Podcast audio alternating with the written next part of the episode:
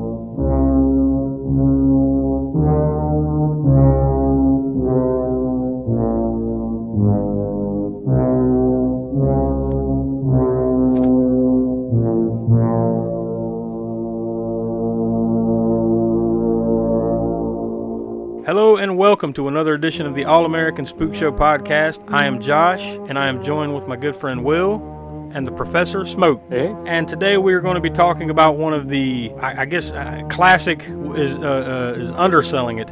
I mean, this is one of Yeah. one of this is probably one of the top ten or or at least top twenty of best horror movies ever made, or at least on most people's list, I would imagine, right? Yeah, definitely say so too. Uh, Of course, we're talking about The Shining. I, I don't want to bury the lead too much there.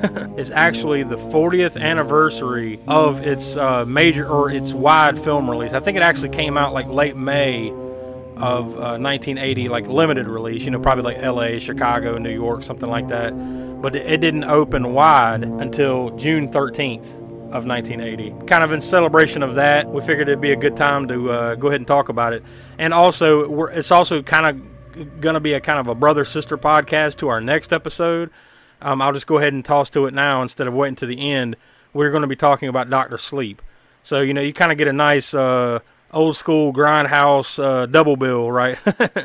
Yeah. we're gonna we're doing The Shining today, and then the next, or in this show, and then the next podcast we'll be doing uh, uh, Doctor Sleep, which I actually haven't got a chance to watch yet, believe it or not. Oh, you haven't seen it yet? No, no, I haven't. yet? I've read, and matter of fact, I haven't finished the book either. Like I, I, I started reading the book, got maybe you know about a third of a way through it, and then put it down. And this, that, and the other happened. Then you start reading something else. You know Yeah. how it goes sometimes. But uh, Oh yeah.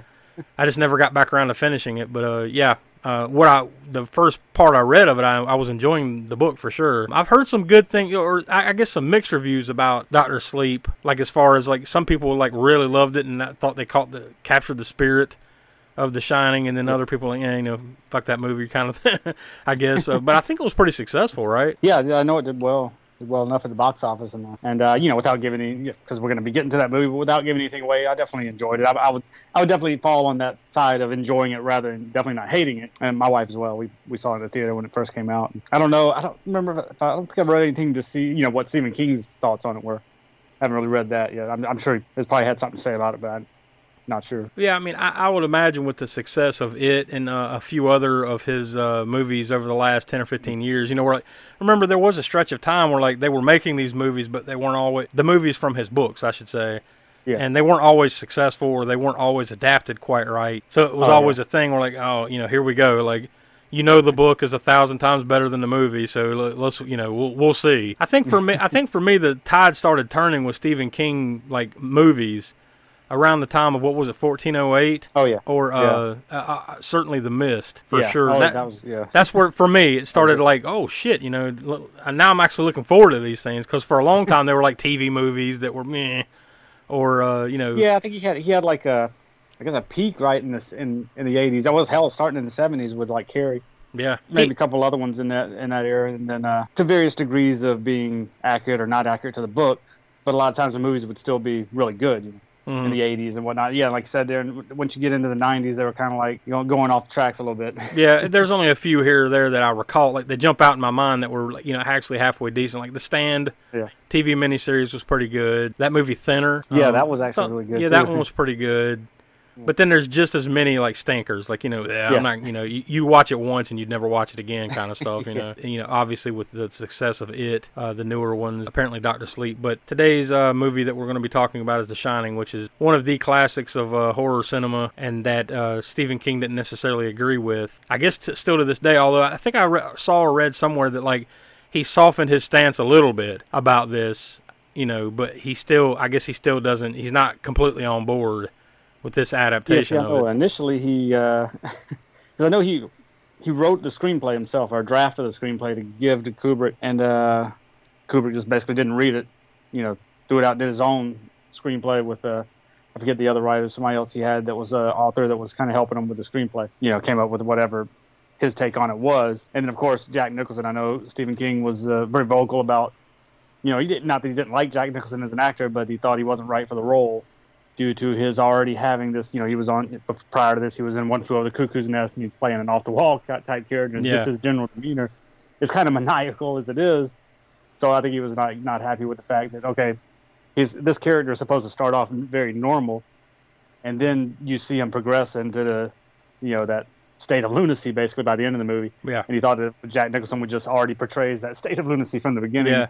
You're not really taking in on the voyage with him, you know. and he's not wrong. I mean, like you know, No, no. you can yeah, see that there's something off about him, like pretty much from the get in this movie. You know, like Yeah. he, obviously he get, he gets crazier and crazier, but you can tell right out the gates, like eh, I don't know about this dude. You know?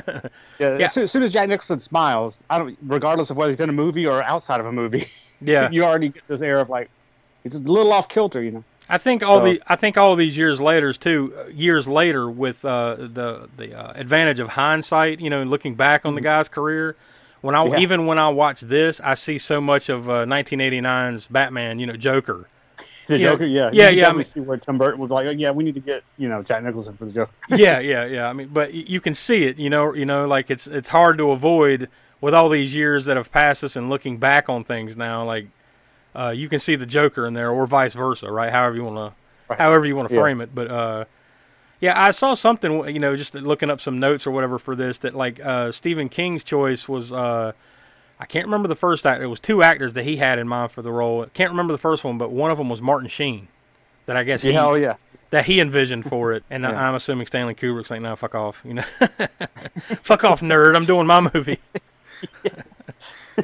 you hack writer, I'm doing yeah, this. yeah.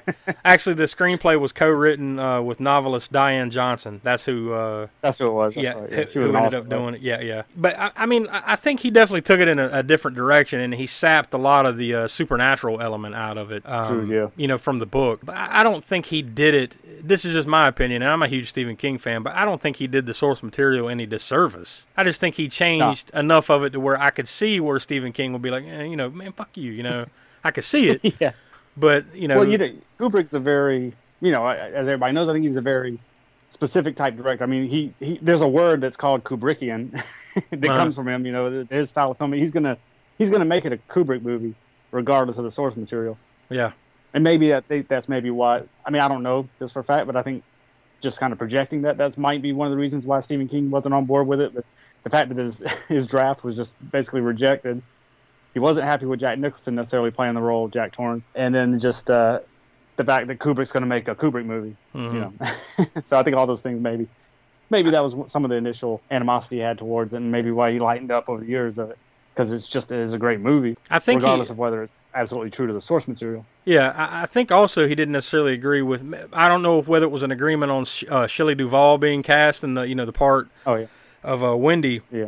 I don't know if he necessarily agreed or disagreed with that, but I do know he. I think he's been critical of the way she was written in this movie compared Oh. to the way that character was written in the books or in the novel as well. You know, in the in the novel, she's a little bit more of a stronger woman, at least in my Yeah. opinion, the way I read it. You know, she's a stronger Mhm. woman than uh, Shelley the way Shelley Duvall played it in the way this she was movie. rewritten. Yeah. Yeah, yeah. And there was another thing too, like uh, about, and we'll get into that. Uh, I'll, I'll reference uh, something shortly, but there, I saw another thing about how, like, it, and obviously this isn't a, a top secret information, but about how Stanley Kubrick kind of uh, treated his actors. He was Mhm. kind of harsh on them, Yeah. and always would take dozens and dozens of takes on, on certain Oh, yeah. scenes and everything to get it done. Yep. But in particular, Yeah. uh, one thing I Opposition to somebody like Clint Eastwood who would only do like almost one take. Yeah, yeah, That's on the other end of the spectrum versus yeah, yeah. yeah, Well, I guess style of like doing multiple takes, many many takes. yeah, I, I guess it's yet another proof that there's uh, dozens and or hundreds, thou- if not thousands, of different ways to get a movie out of somebody, right? Like you can one or two takes. All right, let's go with it. You know, just this is what's Yeah. natural. This is what happened. Let's go with it. And then you got a perfectionist, like you said, in. Kubrick, that you know he he sees what he wants to see and he gets it when he gets it. You know, whether you like it or not. So that's the way it's going to be. Um, but in I think he particular, would do that sometimes too, just to be a gruel, kind of because you know on that first or second take, maybe they're not just getting into it. Maybe if I do it thirty times or forty times, they'll be so depending on what the scene is. If Yeah. it's a scene that requires emotion and anger, they will be sufficiently angry by the time they get to that thirtieth take to where Yeah. it looks more genuine. Yeah. one uh, behind the scenes thing that I was watching uh, said basically like in particular what I was getting to about Shelley Duvall is that I think they said he somewhat purposefully kind of treated her badly, and not Oh yeah. and not just like uh, you know Not I'm not and with animo- true animosity. yeah right? yeah Just yeah with- yeah just to kind of get it out of her like yeah. he basically treated her like crap and asked and and had everyone on set treat her like crap just i guess so she would be you know kind of on edge and um, beat down i guess you know whatever he was trying to however you want to phrase it how, what he was trying to get out of her he basically purposefully just kind of talked down to her and fought with her and you know uh, just to get that out of her so yeah i mean you know it's i'm sure those things aren't acceptable these days you know 40 years later but uh for a director to treat somebody like that. But I, I guess it's all in your willingness to play along, right? Too. And even afterwards, I think in the in the, uh, little interview thing that she like, she basically thanked him for you know. For like, thank you for treating me this way. You know, you got you got Oh, this, yeah. you got this out Got- of me Got this out of me. Yeah. yeah, yeah. Which brings me to uh, what I talked to both of you guys about uh, watching, and I'll put the uh, link down in the show notes. Stanley Kubrick's daughter, Vivian Kubrick, actually went around, like had a had a camera and like a audio equipment or something during this, and went around and filmed her own like little uh, making of.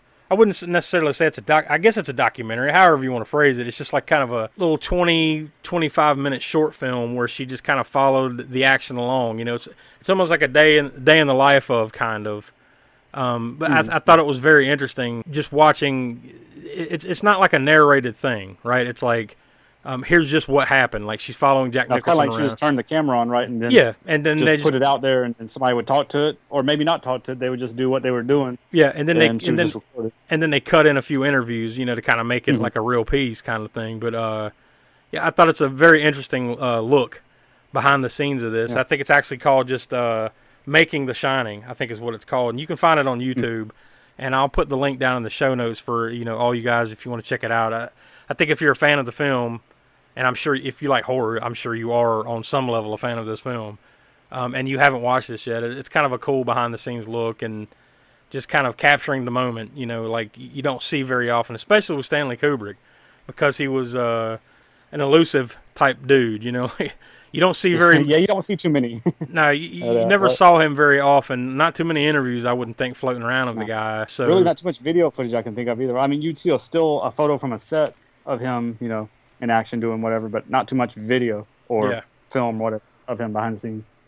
I actually read uh, uh, another thing. I, I, I forgot to mention this to y'all, uh, you guys, before we did this. But if you can go into the uh, Fangoria archives, you go all the way back to I think it was issue number seven, and there's like a full-on article about this, and it's kind of interesting to go back, you know, to to right before. Basically, this article I guess uh, would have been published before the movie came out, or at least it was in limited release. So it was around that time. I'm assuming this probably came out May or June somewhere around the time of the film's release. But it's interesting that's like the way they frame it is like, yeah, this movie that's been years in the making is finally going to happen, so we'll see if it turns out to be good, you know.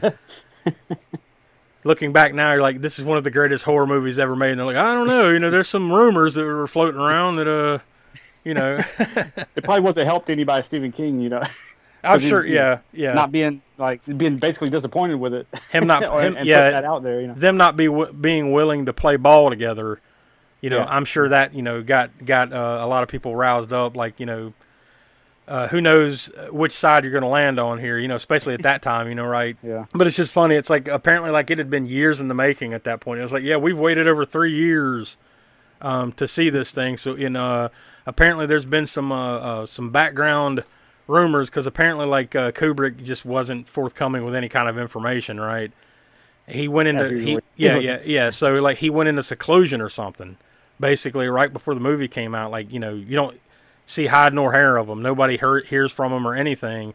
So that had everyone, I guess, in the in the uh, the horror movie uh, uh, uh, neighborhood at the time, worried that like, well, maybe this maybe this movie's gonna suck, and that's why he's kind of like pulled back, and um, you know, there's gonna be massive reshoots and all this, and it's just funny to read that now. You know, 40 years later, this movie is what it is, and then you read this article that's kind of I don't know, you know.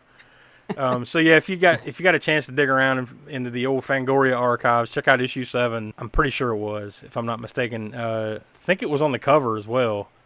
Um, but it shouldn't be too hard to find if you know where to look. Check that out. It's a pretty. I think it was by Jim Wynorski, who wrote the article. Oh, Jim Wynorski wrote Yeah. the article. Yeah, yeah, He's a filmmaker in his own right of uh, yeah. low budget '80s movies and stuff. So. Yeah, so uh, it's pretty interesting to go back and read, and there and there's some cool pictures too.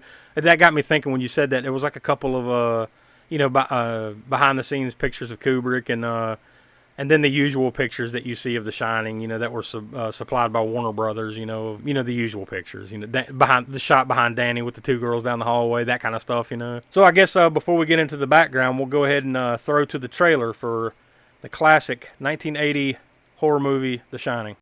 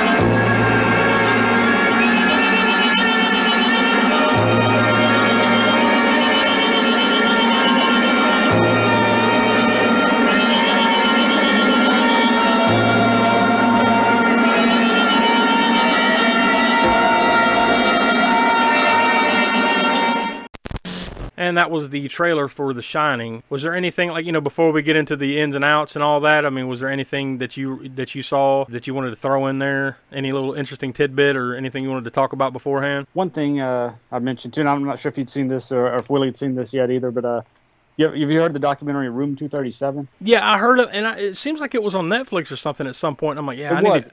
I need to get around to watching that, and then it's just gone. Yeah, it is. Yeah, I saw it way back when. I don't remember exactly what. It's been a few years. It's been out now.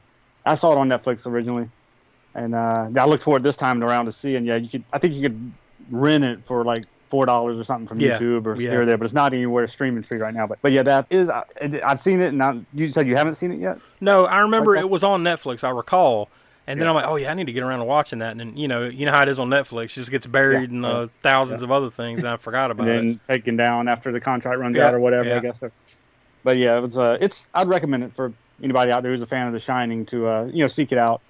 It, I think it got a DVD release too as well, but it is out there if you don't mind paying three or four bucks for it. You can rent it. It is uh, very subjective, you know, because it's shot by some filmmakers who are taking. It's shot well after, of course, Stanley Kubrick stuff and everything.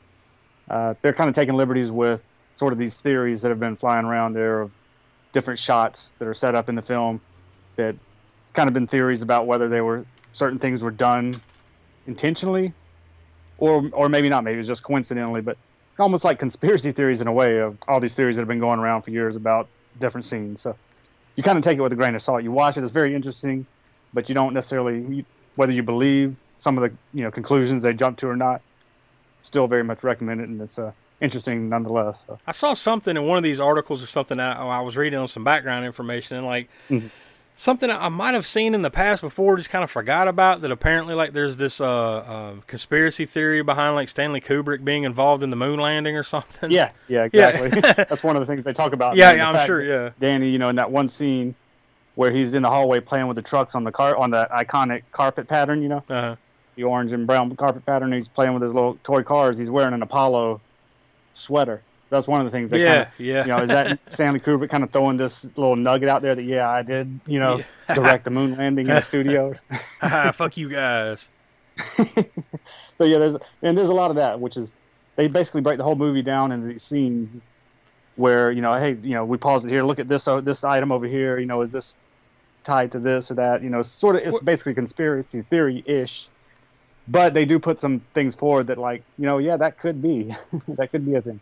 My question, kinda like take- like my said, question about that is like, where does that come from? Right? Is there some reasonable fact, like that he he or someone else might have staged this, or is just people's general disbelief that like, man, they can't put a dude up there. I mean, where does it come from? I mean, for real. I mean, like, what's the what's the Well, legit break reasoning? that, some of that down in the documentary, but for me, it's even been a while since I've seen that documentary, The Room 237. That's why I was looking for it again this time because I kind of wanted to give it another watch. And I, they do put forward some things in there, but I can't remember now outside, and that's why I wanted to again watch it again before this. But I don't remember exactly what those theories were on why they think that could have been a thing. You know, that Kubrick could have done that, or or that somebody could have. It's the greatest cover up ever because literally nobody has come out and actually said it's fake. I mean, I've heard that Like, yeah. before. Like, I think even like my great grandpa or something like that uh, used to tell. Like he he he passed away when I was really young, so I never really you know I don't remember much about him. But it seemed like I remember some story about saying like ah uh, the moon landing was horse shit. I used to be on a base out in Arizona or something like that, and and it looked like that. Yeah, well, I mean, the the thing that I saw was uh, the reason that we faked it supposedly uh, was because Russia was so far ahead of us in rockets, and we couldn't catch up with them. So, what's the one thing we can catch up with them with? Uh, video quality. I guess Part of it. I, I guess if you're open minded, you can believe anything, right? But I don't know, you know. Yeah, I never. Me personally, no. I, I personally don't believe that the, that the moon landing was a was fake. was a hoax. Yeah, yeah. But- I, I didn't, and plus I'm assuming that the Stanley Kubrick thing must come to to bring it full circle. It must come from the fact that he did 2001: A Space Odyssey. Yeah, which I believe came out like the year before the space landing. Yeah, that's I another guess. thing time. yeah, yeah. Man, he did that. He did that realistic Yeah. space movie. He must have That's done the, movie. the movie. reason why. Yeah, Yeah, yeah. that's why. They, that's what. That's the link there too. It was one of the reasons they were saying, okay, he, yeah, he did this movie and it really looks realistic. We should get him to do the moon landing, quote unquote. You know. yeah. But yeah, I mean, like I said, you, you can believe anything. You, you can find anything literally in the world. You can believe that, uh, you know, I don't know, cheese is a piece of the moon, and you could find evidence or an article somewhere that will prove your fucking theory right. You know, if you wanted to keep going down the rabbit hole. So There was a an article where it like went in depth as far as like uh, everything in The Shining and how it was supposed to be him admitting that he did it Oh, you mean like Kubrick? without trying- him coming out and saying he did it. He's trying to admit it in a roundabout way. You mean like, or or he's Yeah. at least hinting at a connection? Yeah, yeah. This uh, this Paris review. We're told that the hotel stands for America. It was once grand, but has been allowed to uh, dilapidate. The role of the caretaker, the novelist Jack, an artist like Kubrick, is to maintain the fiction. We landed on the moon. And I, I usually take that stuff with a grain of salt myself. yeah. And if you're watching this documentary, you, you you do that. You take it with a grain of salt, but it doesn't make it any less interesting. Like the things they tie together, I'm like, wow, yeah, okay, I can see how somebody would believe that. You know, Yeah. whether you believe it yourself or not. Yeah, highly entertaining documentary, regardless. hopefully I can get my hands on it again. One, of these, hopefully they'll put it up on Netflix or Hulu or one of these streamers Yeah. again. You know, one day, and then I'll get to check it out. Because like, I like as soon as I went to go look for it, I instantly regretted not watching it the first time. You know, like shit, I remember seeing it on here. Damn it, you know. Yeah, I was going to message y'all about that until I saw that it wasn't available anywhere other than you know having to really dig Yeah, or having yeah. to you know pay for it or whatever. but like you said, if it's if it's something you really want to seek out, it is available. You just you're just gonna have to pony up a little bit so you can go track Yeah. it down and check it out yourself. Uh, I may have to. And I, that. I'm, I'm still, of course, a huge believer in physical media. So at some point, I'm going to buy it on DVD Yeah. if it's. I believe it was put out on DVD. So Yeah, yeah, like that. That's what I uh, I was referencing the other day when there was like the the thing going around about uh, HBO Max taking Gone with Oh, the yeah. Wind down. And like I said, like I say, agree or disagree with the reasons that we're not here to uh, politicize. All No, I'll say is like that right there is further proof as to why you should have physical media, right? Yes, like, yeah. If because uh, one thing, whether what whatever whoever whatever your politics are. One thing I don't believe in is censorship of that Yep, nature of something that's been out there. That's a movie. That's an art, a piece of art. You know, Yeah. that's been put out there, getting pulled now. Yeah, def- definitely a reason to you know keep your physical media around. I mean, I mean, what, what are they going to wipe out next? Like Blazing Saddles, like incredibly racist, but it was satire. I agree that it sh- I, I agree that it should exist and and and like y- y- it's like burning books, right? In, in a way, Yeah. like you know, it Yeah. has a right to exist. Agree or disagree with you know uh, the message Yeah. per se, you know, because there's a lot of shit out there that you can agree or disagree with, right? I mean, everything, Oh yeah, right? I mean, things basi- change. You know, people's yeah. I mean, your people's what, ideals and things change over time. what year did that but movie come that- out? It was like the 30s, right? Sometime in the 30s or Yeah. 40s. So, yeah. So I mean, it was a lo- Yeah. Things were different. I'm not saying it was right. Things were a lot different, Yeah. and uh, it just is what it is, right? I mean, at the time, Yeah. that, that and that, that doesn't mean though that you have to put it on Front Street, like, hey, everybody, come come get HBO Max and watch Gone with the Wind, you know, like, Yeah. and only get it for Gone with the Wind. You know, I don't think that's what they're saying. You know, it's just. It's literally one of the biggest movies of all time. Like, I, I Oh, think yeah. I've seen uh, uh, those uh, ah, shoot those box office numbers where they like uh, I'm blanking on the word where they kind of like if if the Where they- ticket the tickets were sold today, like uh, yeah, you know they yeah, it would be the highest grossing movie. Right? yeah yeah I, I think by based far on today's prices. yeah yeah I think it's like some stupid number like billions. yeah, You know, like back then they were paying a nickel, you know, or whatever the hell Yeah. they were paying for a ticket to go see it. If you put it on today's movie ticket prices, it would be in the billions. Some some crazy number of tickets sold for that movie. So, like I said, you know, I'm not going to go too deep into that territory. Agree or disagree. I still don't think things should be wiped. Like a, a mo- a film, a piece of art, like you said, should be wiped out just because times have changed. You know, I think it should still be available. If you want to go out of your way to go watch it, it should it should be there. That's my opinion.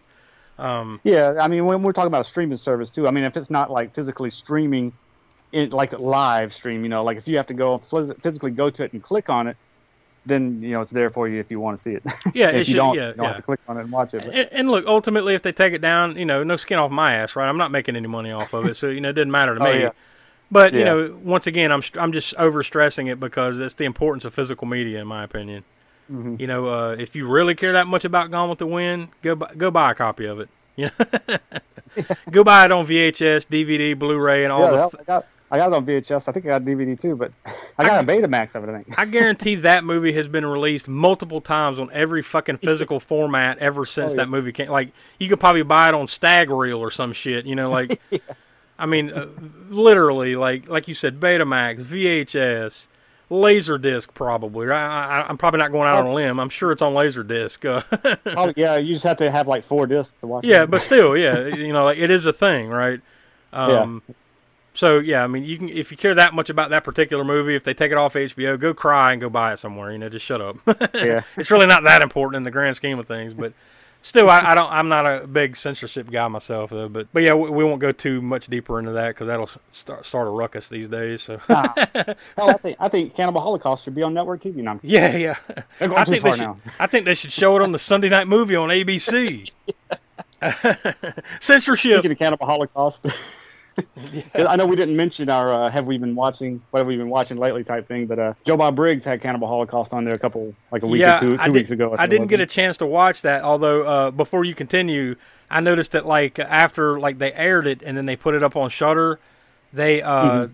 they put two different versions up. There's like you know the regular like here's the movie and here's his commentary. You know his little spliced in commentary. Oh yeah, yeah. And yeah, then where you just where you can just watch the commentary without yeah, seeing the yeah, movie at yeah. all. Now Yeah. to that, that's cool and all right. I understand it Yeah, with a movie like that. that. But I think they should do. This is my opinion. Shudder, if you're listening, which I doubt it. But hey, if you're listening, they should do that with every single one of his movies because True, they're yeah, because then yeah, because true. there's some of those movies that he's done, you know, since he came back on Shudder, that they don't have the rights to to the movie anymore. yes, so Mm-hmm. they so they took it off. 100%. Yeah, so like they should put his commentaries on there. and Like, all right, look, if you have a copy of the movie, plug it in and you can watch along or something like that, right? That's just my opinion Mm-hmm. Yep. because I've lo- I went back to watch a couple from like last the first season or ma- that marathon or whatever, and then the movies are just go- like it's just gone. Yeah, me too. Yep. So they- I, I, I missed some in the very, very first thing when he came back and when he had those issues. You know, when you're trying to watch it live and couldn't get on because of the server problems and all that. yeah, I still hadn't even been able to watch all of those yet, and some of those are gone too. So, Yeah, that would be make it very helpful if they would just put up the entire commentary, regardless of the movies there or not. All right, so as far as The Shining is concerned, it was released June 13th, 1980, like we mentioned earlier, and it was actually limited like a week, a couple weeks before that, um, in the bigger cities and stuff. Like you know, a lot of films are. That's why usually the release date is like when it was released wide, as opposed to when it was released, you know, limited because you know it might have literally been only like 10 movie theaters scattered out in New York and L.A. and Chicago or Paris or some shit. You know, so the biggest cities are the ones that always get these things first. Yeah. But it was uh, released wide June 13th, 1980 by the Producer Circle Company, Peregrine Productions, and Hawk Films, and was distributed by Warner Brothers. Best I can tell, I guess all those production companies had something to do with Stanley Kubrick. Those were like his little production companies. And as we said, I mean, this thing was uh, it was like written, when it was written, produced, and directed by Stanley Kubrick. So it's it's it's clearly his baby. And of course, it's adapted on the novel by Stephen King. Which was published in I think what was that 1977? I think when that novel came out. I believe. Uh, it sounds So about it's right. really only three years, I think, between the novel and the and the film. yeah, I think he got a hold of. He must have got a hold of the rights like pretty much right out the gate. Like as far as like Yeah. I saw something where like he was talking to, I guess he- his his concept was similar to The Shining. I guess a movie that was very similar to this. He had it in his mind, and then I guess when he reads Stephen King's book, he's like, "That's it." You know, and then let's go from there. You know, I'm Yeah. going to change the shit out of it, but that's kind of what I got in mind, right? I got the basis. At least this way, they can't say that I did. You know that I. Uh, yeah, yeah. I stole it, you know, the idea. I'm gonna get the idea and then make it mine. You know? Yeah. Fuck Stephen King, like we say. Um, um, it had a budget of 19 million, which is pretty crazy at the time, right? I mean, I, I wouldn't think there's that many movies floating around in uh, the late 70s, early 80s that have a 19 million dollar budget. I wouldn't think. Yep. Certainly Um, not horror movies. Yeah, well, yeah, for sure. But I'm sure because of his clout, because of who he was. Like, all right, here Yep. you go. Here's 19 million, and you take all the time you need. You know, you're Stanley fucking Kubrick. You helped out the government and uh, staged the moon landing. No, I was kidding. That's right. yeah, you did the moon landing for God's sakes. I know you yeah. I did notice that like uh, this movie is a lot longer here in America. Like the American version is 144 minutes, which would have been the one I think pretty much that you know the three of us watched for this. Uh, apparently, the premiere version was two minutes longer, 146 minutes. I don't know what got. God knows what actually got chopped, you know, but. Um, but apparently, Yeah, the- whether it was exposition or some yeah, I- Lord knows with this movie. I mean, there's a lot of like you know shots that kind of hold steady on something for a while or anything like that. You know, so who knows? Two minutes ain't instead much. of uh, you know instead of 30 seconds of the camera panning into Jack Nicholson standing there looking like maniacally out of it, it's like a minute. yeah, yeah. But the more interesting one apparently is the European runtime of this movie is 119 minutes. So that's that's Trimmed about down a little bit what, about 25 minutes less. Um, for whatever reason, I didn't read too deep into that, but yeah, that that would be interesting to see their version of it. yeah. you know, just what what what the hell got cut out here? You know, I mean, now granted, I sit here and watch this 40 years later. You know, I've seen it a number of times, but I sit here and watch it 40, 40 years later, saying like, all right, let's speed it up a little bit. You know, I love this movie and it's great. Don't get me wrong, I'm not criticizing it. It is the length he wanted, so it is perfect. But you could have shortened it up a little bit. there's a there's a few shots in there you probably could have left on the floor and we would have been all right. But it would be interesting to see the European cut, I guess, or at least that original European cut to see what was cut out of Yeah, it. just see how that how that plays out. I mean, how it the flow is with that. Yeah, I mean, because sure it's uh, 20, bit more leaner. 25 minutes basically, that has to drastically change some of it. It has to. Because it's not all just set up shots and stuff like that, right? Oh, I yeah. mean, There's got to be something there that, Yeah, that would have had to dug into something. I mean, I know there is a lot of those setup shots and a lot of the yeah, yeah, just, shot. You know, he just he lets everything breathe. yeah, long exteriors and Danny riding Yeah. down the hall and everything for 10 minutes, you know, that kind of Yeah. thing. Maybe they just shortened some of that up. I don't know, but But yeah, you would still think they would have to, because I mean, even you cutting into 25 minutes, it's got to be more than. It's got to be something else that was left out too. Yeah, it would be interesting to see that. it's probably closer to like the cut because I remember watching it when I was younger, like the TV cut of this, you know, where they cut Oh, out I don't know if I, you know, when I first, I know we didn't really talk about yet that yet, or how, like our first, you know, experiences with The Shining, whatever. But I don't know that I ever saw it on regular TV. But I, I think the first time I saw it was on uh, whatever movie channel, whether it was HBO movie channel or whatever. uh, They, you know, when they got a hold of it, probably I guess shortly after it came out, maybe 81 or 82, whatever. I know it played a lot and that's when I first saw it. And I probably saw it. I, I was probably Danny's age in this movie when it was made. He was what seven or eight years old, you think? Yeah, yeah, I'd, yeah, Okay. give or take. Yeah, I'd say so, eight Yeah, or nine. That's probably how old I was. So I was probably about that age when I saw it on the movie channel. Was about nine years old, probably. hmm So I saw it the fully uncut version. Probably maybe I shouldn't have been watching it at nine years old. I don't know. That's I don't remember ever seeing a cut version on TV as far as what was cut out of it and how that played out. But you said you did. Yeah, I, I don't remember all the ins and outs of what was cut out. Although I'm pretty sure I know one huge scene that was cut out. The uh, Oh yeah. the uh, the old grandma in the tub bit. Yeah. I'm pretty sure that was that that was was not in the movie at all. Like they just cut it out. at all. Yeah. Yeah. There's probably just some weird cut, like of uh, something happened in that room, and we're not going to show you what happened, you know. But show you what. Yeah. um, uh, they just keep showing room two two thirty seven over and over. Um, but yeah, I do remember watching it, and so it, I'm sure that European cut's probably closer to that. You know, like let's cut all this uh, this shit out, the the words and everything like that, and it's probably closer to that maybe. It was. Uh, I'm pretty sure the first time I saw it was probably. I may have seen it like when I was a little kid, like bits and pieces. But the first time I really remember watching it was probably early 2000s. That was one thing I forgot to add to, and you just mentioned when you were the age you were when you saw it. This mm-hmm. movie came out literally, I think, about eight days after I was born. Oh okay. So like this is kind of my birth movie, you know. Yeah. and we, we've mentioned before there were some really big movies that like horror movies that came out in oh yeah. 1982. out- some, oh yeah. 1980. I yeah, was like 1980 was just as big a year for horror as it was for heavy metal. yeah. Landmark movies and stuff coming out at that time, and and I was born the same year, so it, it all comes Yeah. together. Heavy Yeah. heavy metal, horror, and Josh. horror. all. Because we haven't mentioned this before necessarily. I don't know, maybe we have, but for me, man, heavy metal and horror are just hand in hand. Like ever since, not ever since I was starting to watch horror, it was horror that got. Well, actually, yeah, I guess it was. We we'll talk about this at some point. But like the first movie that you ever saw that was maybe horror that got you maybe into horror Mhm. was also the movie that kind of got me into metal, and it was a gateway for both. It was Kiss meets the Phantom of the Park. It was in Halloween, not Halloween night, but the Halloween season of 1978. I was like four or five years old, and I watched that on his like NBC movie of the week.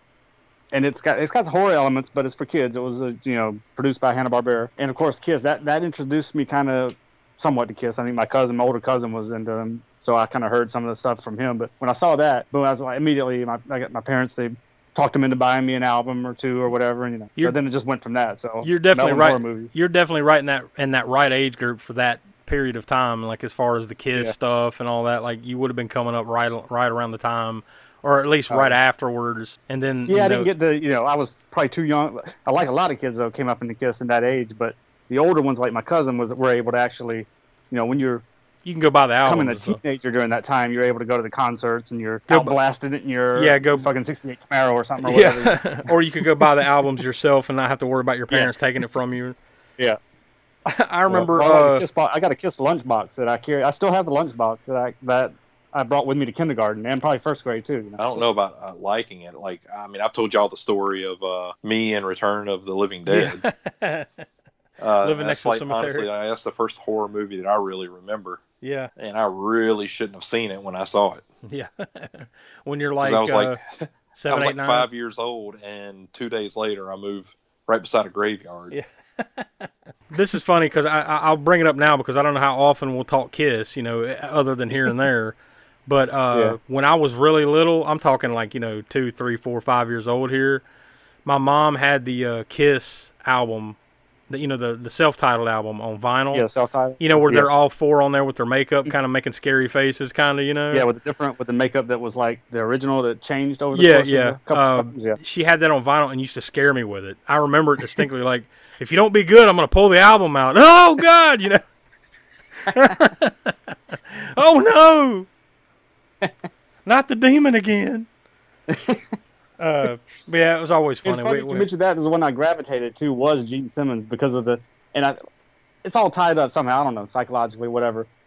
Yeah. His his persona, the demon, spitting blood and breathing fire and all that. For whatever reason, his was the character I was drawn to, and I think that's also was what got me into as, more aspects of horror and whatnot too. yeah, I don't know if it helped helped me with my love of music or or or not, but like I remember being somewhat I, ain't gonna say traumatized, but it definitely uh like uh you know I remember it very distinctly. I'll say that the Kiss album It's one of those childhood memories. I mean, yeah, like yeah yeah it's there like it's stuck and like it don't take much to bring it back. Like oh yeah I remember that you know, and I was really little you know, but I, that and uh Yeah. the cover an album cover for one of the Edgar Winter Group albums, where Edgar Winter's like on there with like uh, his mole on the side of his face or some shit, and like I just remember Yeah, like, like super close up, right? yeah, yeah, and his weird eyes. I just remember being freaked out when I was like, "What the? What's wrong with this guy?" You know.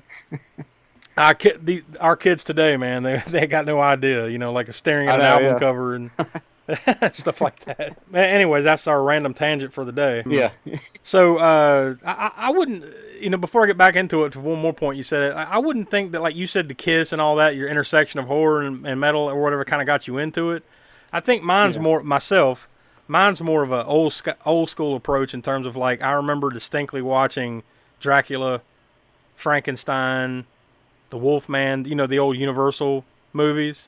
Yeah. When. I was- well, yeah, that when I was, was- that was I was- definitely wound up with mine too. Yeah, when I was the, real uh, little, I remember watching those. Prior to the Kiss thing, yeah. and the Abbott and Costello universe, or you Yeah. know the ones with the monsters, like What the Meet Fra- monsters? yeah, where they meet Frankenstein and all that. I remember those distinctly, and Yeah. my mom with her love for the monsters, and and Yes. the yeah. and the Addams family too. Like because this is back when you know like you only had six channels on TV and you watched whatever the hell came on, and they would do Mhm. the reruns of the monsters and Addams family, and we used to watch them all the time.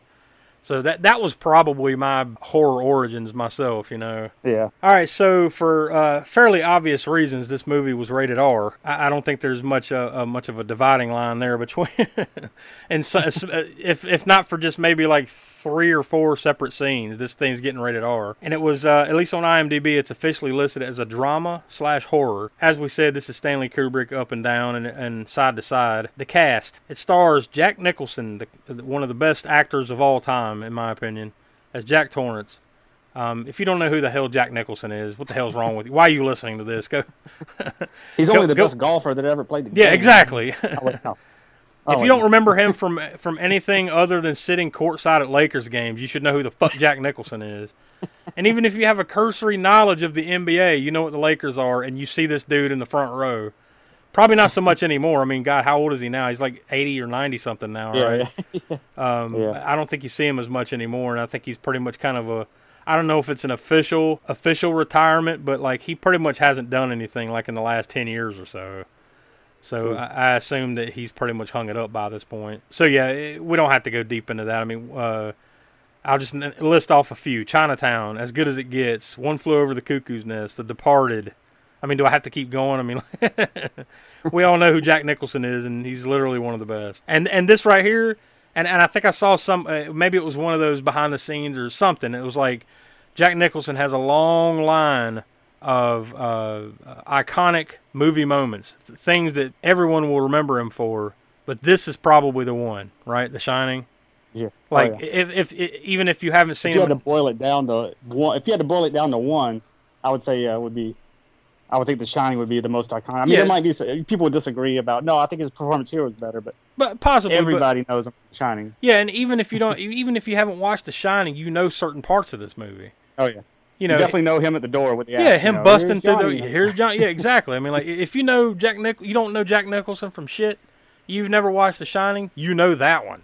Yeah. You know, so like if for no other reason than that, there's that. You know, there, you don't have to go much further. It stars Shelley Duvall as Wendy Torrance, as Jack Torrance's wife. Once again, probably not. I mean, very known for sure. I mean, you know, you, I, I'd say most people that are film uh, enthusiasts know who Shelley Duvall is, but she's definitely not on the. You know, it goes downhill from here, right? Jack Jack Nicholson's at the top, and then you know her, and then everyone else. She's mostly known from uh, she was Olive Oyl and Popeye, which came out right around the same good- time. Very good casting. Yeah. oh yeah, like that. I'm not a huge fan of that movie, but uh, and I love Yeah. Popeye. I've just never been a huge fan of that movie, but uh, Yeah. um, yeah, they nailed it with that, yeah, for sure. Um, she was also in uh, one of those Woody uh, Woody Allen movies, Annie Hall. I'm sure you'd remember her from uh, plenty of other things, TV and movie and uh, voice acting. And uh, here's another random uh, connection to what we were just talking about. I think it was in the last episode that she was in the movie Rocket Man. Oh yeah. yeah. That Will, damn Will that- happy to hear that. yeah, yeah, yeah, exactly. We're gonna have to keep uh, uh, a running total of uh, six degrees of connection to fucking Rocket Man and Harland Williams at this point, because it, it seems to keep coming up for some reason. Another spot-on casting was Danny Lloyd as Danny. Just for, just for name-wise, I think it's hilarious. that Danny Lloyd played Danny and Jack Nicholson played Jack. Play Jack. Yeah, yeah. real, real imaginative there, but uh, I think it's pretty good casting. The kid did a good job. Not dead sure exactly. Well, wait a minute. He was uh, born.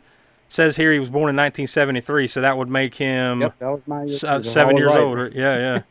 So, so that would make him pretty uh, much right at seven years old, maybe even six Yeah. years old when he was filming it, give or take Yeah, a few sure. days. This is probably pretty much the only thing you would. uh No, this is it. This is it. here's his, because I'll say here's his acting resume: three movies. Danny in The Shining. He was in a 1982 TV movie called Will: The Autobiography of G. Gordon Liddy, and he played young Liddy. and then he has a, uh, I guess, a cameo or something in Doctor Sleep. Yeah, That's it. that was it. That is it. So uh, I guess he found something else to go on and do with his life. Apparently, what I see here is that he w- just wasn't very interested in an acting career, and that was funny too. When I uh, when w- what we mentioned earlier about the uh, the Vivian, documentary. yeah, yeah, how did that little interview they had with him where he expected like, oh, I'll make like two dollars. I thought I'd make like two or three dollars off of it. He's like, well, how much money do you think you get? Oh, I got at least five or six hundred dollars. And then the, and he's just laughing at him. I'm sure he probably made a few more bucks than that. I would imagine. I hope. I would hope. For, I would hope so for him and his family. Stanley Kubrick's going, Shh, quiet about this. Yeah, yeah. That was another thing. By the way, I'll go back and mention that now since we're talking about money. The budget for this was 19 million, and in the box office, it made a, a little over 46 million. So I wouldn't necessarily say this was a huge. I mean, it's a, it's a hit for sure, and it's definitely remembered for what it is. But I wouldn't say at the time that you would measure that up It as a a huge blockbuster. Yeah, and this I is definitely not a blockbuster at the time for sure. I think it has found uh, a, a 15th life over the years. You know, like Yeah, yep. It must have definitely been whenever it hit the movie channels. Because, like I said, when I saw it on the movie channel, that thing must have aired every night for like. I mean, I'm exaggerating a little bit, but, but maybe that thing was not. I don't know. Back the then, you might be right. Yeah, How they used to do that. and then when it hit video, of course, it even had another life at that point, and then, and it's been released. What? How? I don't know how many times over the course of the years in the theater because we saw it. You know, my wife saw it at uh, whenever I think it was the. I don't know if it was an anniversary. Uh, we saw like the 4K version of it. You know, I think it was before they released the 4K DVD Blu-ray of it, which I, which is how I watched it this time too, by the way, which was really nice picture. Although I don't, I have to say here, I don't watch the 4K with the comb filter on. You know what I'm talking about? Uh huh. That gives it that soap opera effect. I don't know if you heard of that term No. for 4K, Uh huh. where it's uh. If you Oh, I know what 4K you're. TV, yeah, yeah. I know what you're talking about. Yeah, yeah, yeah. Where it's kind of Yeah, got like a cloudy kind of look to it.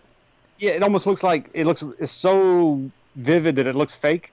Yeah. and it's because it uses this uh, the rate, the I guess the refresh rate, whatever how whatever the technology is. hmm It smooths out movements, so the movements look. I guess they look more realistic, but in the in doing that, it makes it look more like video or more like more fake.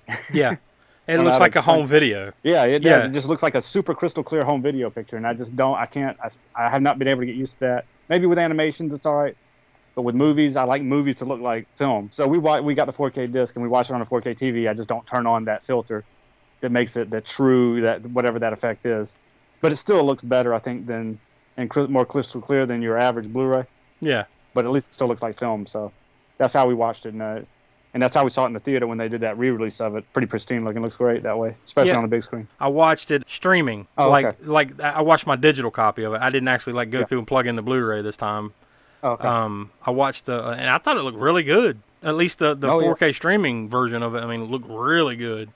Mhm. Better than I remember. Like the last time I sat down and watched the whole thing. You know, which has been it's been a while since I sat down and watched this for like from start to finish. Before this, it's been a few years, but it, it seemed to me like this this uh, version of it looked a whole lot better than the last version I watched of it. Um, Yeah, I, I, I saw it in the, like I said in the theater in that 4K, probably the same 4K scan version that the DV, the Blu-ray was, and it was great. But before that, it probably was just a regular DVD of it, which looked okay, but not definitely not as good as this one. Yeah, looked. not smooth. Yeah, yeah, I would imagine. yeah, apparently, from at least what it says on Box Office Mojo, is that this was released. Obviously, it had its release back in uh, 1980, but was it looks like at least here domestically in the U.S. it was released at least three separate other times. I guess on some small release back in 20, Okay. uh, 2012, back in 2017, and then last year in 2019, in three markets last year. So.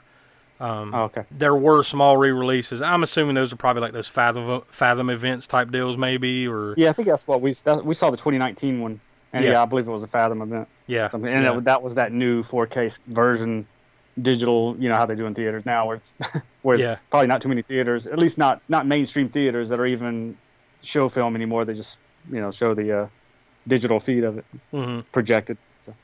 It was the that 4K version of it in 2019 is the one we saw. I remember like I was trying to look at like the the box office numbers as far as like you know how did it do versus other movies at the time and all that stuff. Um, Mm. It was hard. It's hard to come up because apparently I guess they just didn't keep like full on records back in 1980. I think we've ran into this before. Oh yeah, You know, where like- it's not so accurate once you get Y- back. a yeah, certain- yeah. Like uh, for whatever reason, they didn't uh, keep the, the the extensive records. But obviously, this came out right around the time as Empire Strikes Back, so Mhm. it was probably getting butt raped, at, to put Yeah, it yeah. mildly. You know, uh, back in that time frame. Yep. Yeah, because I'm looking at the uh, uh, the box office that particular week. It's not even in, like as far, as far as on this list, which I, I would assume this is probably a somewhat incomplete list. The top five that particular weekend were number five, Roadie. Never heard of it. Number I've heard of it, but I haven't seen it. I know, Yeah. I know of it. number four, The Island. Number Yeah, three, that's another one I've heard of, but hadn't seen yet. number three, Star Wars Episode Five, The Empire Strikes Back. Number two, Wholly Moses. Oh yeah, with the it was spelled like W H O L L. yeah, uh, yeah, what's from Arthur and uh, can't, I'm blanking his name out right now. um, Guy who played Arthur. oh, uh, Arthur. ah, shoot, uh, uh, Dudley Moore. Dudley Moore. Yeah, yep, yeah. That's exactly what it is. and number one, uh, everyone's favorite, Bronco Billy, Ah yes. Clint Eastwood. yeah.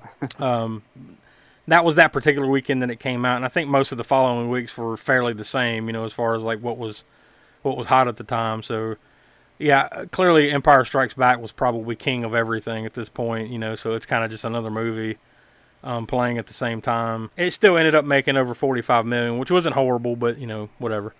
So it also stars Scatman Crothers Hmm. Oh yeah. as, No, as Scatman. Hallorann. Another, somebody else from my uh, childhood because of all the Hanna Barbera cartoon characters that he used to like. Hong Kong Phooey, he was the voice of. Yeah, yeah, and uh, the Aristocats.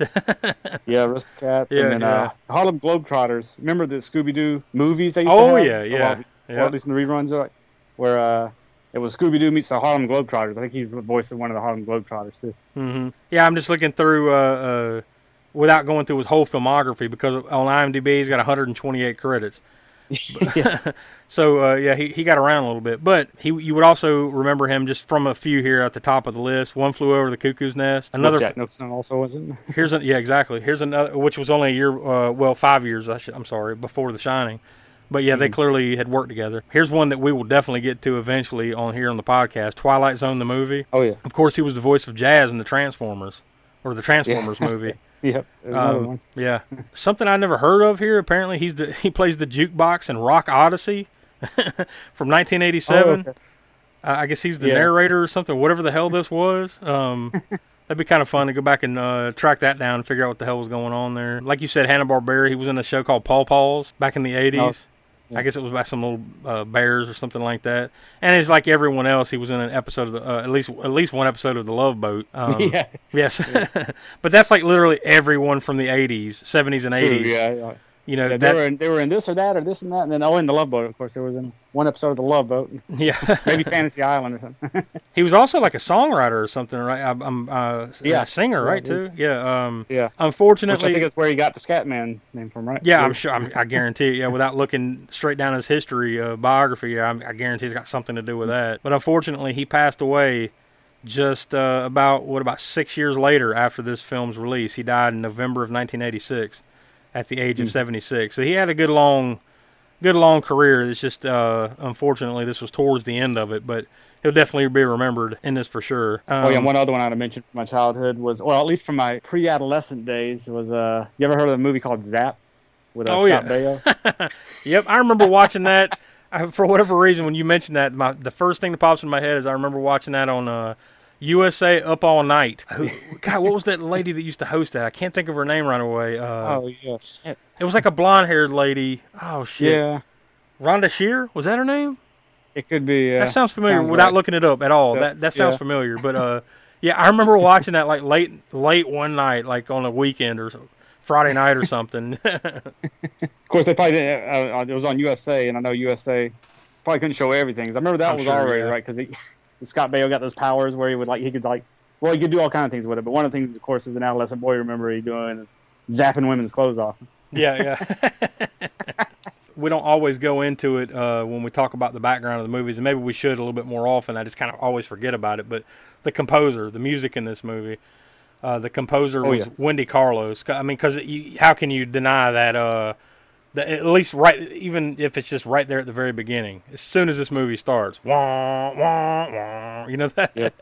that heavy And I have to go I have to go off on that a little bit once we a little bit further here on what on that very note, that very theme. But yeah, like you're saying, that, that opening scene and with the with the footage, I mean that like cinematography is beautiful there of the of just Jack in his car, which you don't even know it's him yet. You just see this Volkswagen like off in the sort of distance going around the bends, you know, and you see all this lo- it's basically kind of like it's eerie kind of loneliness, right? Where he's he's the only car on this road going up to the overlook. Well, you don't know where he's going yet, but he's going up to the overlook for his interview. Yeah. Of course, it's before winter, so it's all these, you know, there's no ice. Or, well, there's a little, maybe a little bit of ice on the Yeah, it, up it's it's cool. Cause you, it's almost like you can kind of see the landscape change, kind of like you know Yeah. how you're watching it go Yeah. along, and all of a sudden it kind of gets more snowier. You know, the higher elevations and all that. Yeah. Mm. Um, the cinematographer on, on that, the cinematographer for this movie was John Alcott, who just like Scatman Crothers passed away in 1986, and not too long after this. But I guess he was kind of like Stanley Kubrick's guy because like he's known for Barry Lyndon, Clockwork Orange, yeah, oh yeah, 2001. very much so- like Wendy Carlos that we are just talking about is kind of his go-to yeah. composer. So- his, um, So he clearly had his people that he wanted working on his shit, Mm. you know. um, yeah, because I see it here, like Wendy Carlos, uh, known for Clockwork Orange, uh, Tron, The Shining, of course, like we were talking about, and you know, and her stuff's in a handful of other things. But yeah, Garrett Brown is the uh, worked on this film, and he is the inventor of the Steadicam. It seems like he had worked on the first two Rocky movies, but it actually looks like. Uh, he was the Steadicam operator on Bound for Glory in seven, 1976, Exorcist II: The Heretic in 1977, The Buddy Holly Story in 1978, Rocky 2 in 79, and then The Shining. So I'm I'm guessing like if if he is the inventor of the Steadicam and the first one that's listed is Bound for Glory from 1976, I assume that means that must be one of one of if not the first movies. He did work on this, and so he it's a relative relatively new thing at the time you know, which I'm assuming this came out in 1980, so most of the filming probably happened in 1979.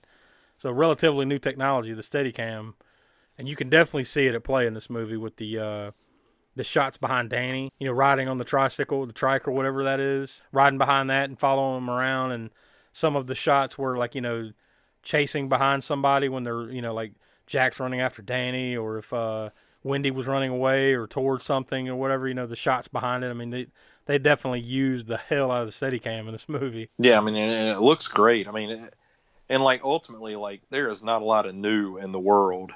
So for somebody to come up with that, what probably roughly 50 years ago, I mean, it's still relatively new.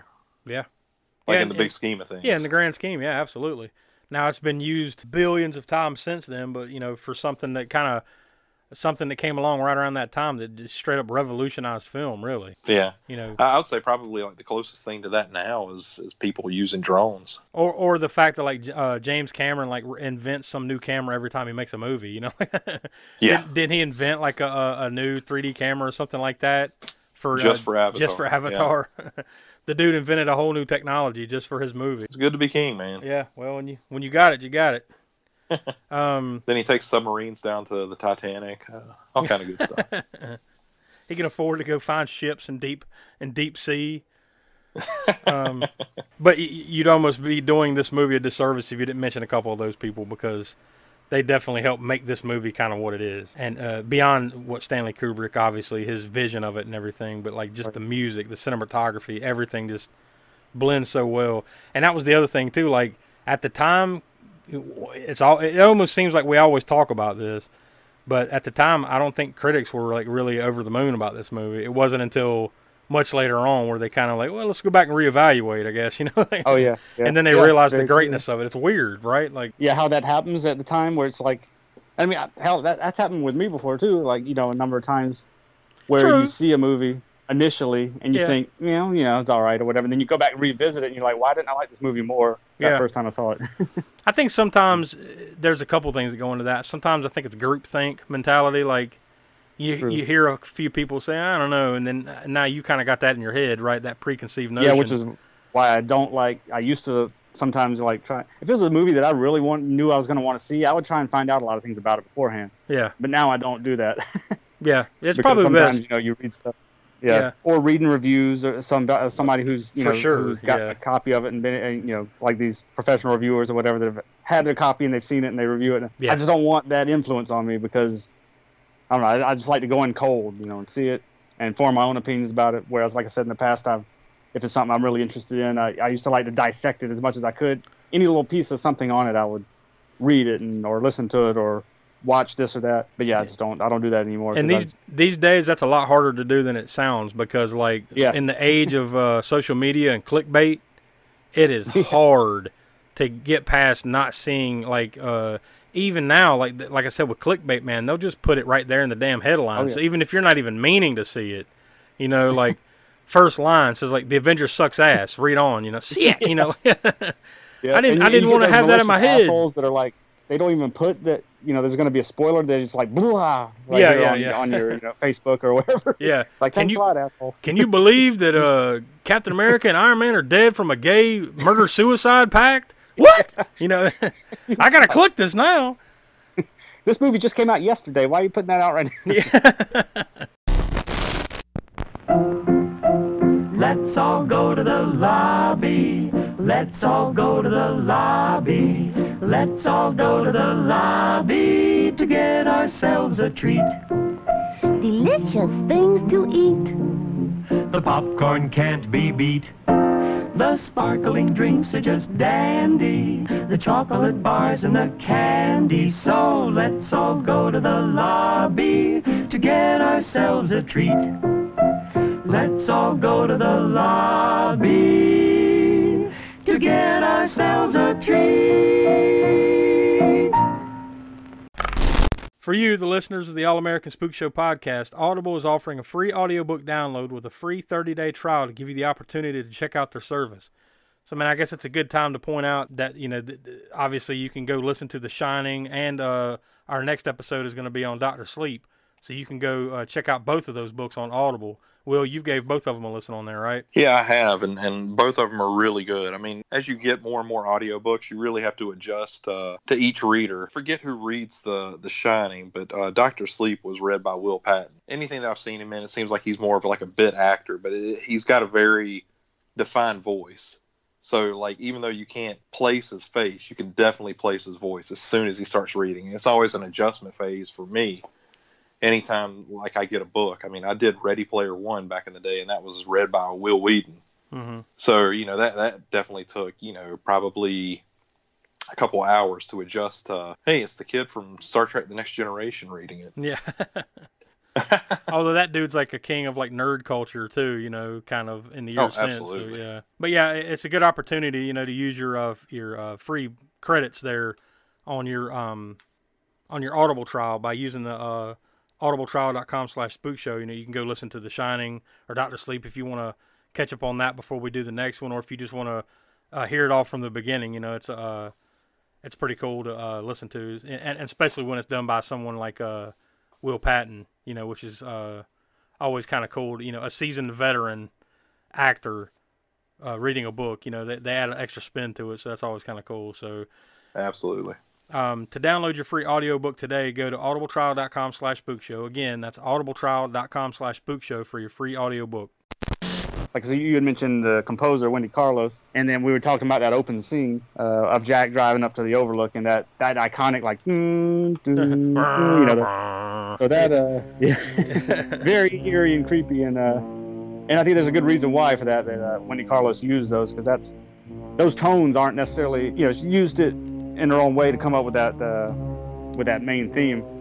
But uh, originally they come from uh, this classical piece from uh, Hector Berlioz called uh, "Dream of the Witch's Sabbath" back in I guess 1830 when he composed that. Wow. and it's that's when that that initial I mean it's classical piece so you hear all the you know violins and everything in there and it's but you hear those tones that and it, there's actually a uh, and then she wasn't or that composer Hector Berlioz wasn't even the first to use that either. it goes all the way back to like a medieval Catholic hymn called uh, Dies Irae and I think di different composers have done their version of Dies Irae like even I think Mozart they called those tones the devil's tritone and it's uh, just because it evokes like this eerie sort of evil sound. You know, those those three notes together. Later on, you know, not only did that influence those classical composers, but even uh, Black Sabbath. Whenever Tony Iommi came up with those that tone and uh, the the, the Black Sabbath song, you know, Black Sabbath, hmm that was he was using that Devil's Tritone, and that's basically the birth of metal are those tones. You know. So once again, the the meeting of horror and metal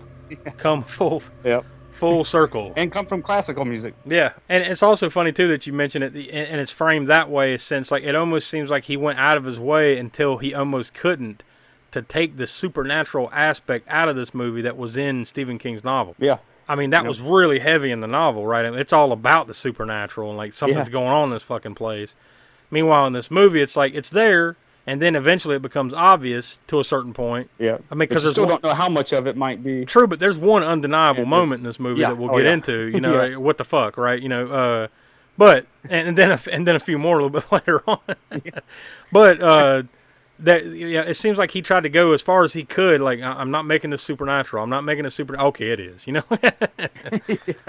Meanwhile, Stephen King leaned in, which you know, obviously he's Oh. going to because that's kind of what he does, right? But it's just funny there that you you set it up with that music and talking about the background of that that Yeah. has that that supernatural tone. But if nothing else, it- that eerie, like something bad's gonna happen, kind of music going, right? You know, like. Yeah. He, he he definitely they set the tone very well right at the beginning. So uh, I, I guess you know with that we'll just lead right into uh, going into the movie because that's a perfect setup. So it starts with the aerial shots of them driving to, or uh, as you turn, as it turns out, it's just Jack going up to the Overlook for his interview. But you got a, a lot of these cool aerial shots, like these sweeping shots over a lake, and just his car driving on the side of mountains and different elevations and Little- stuff like that. Really cool stuff.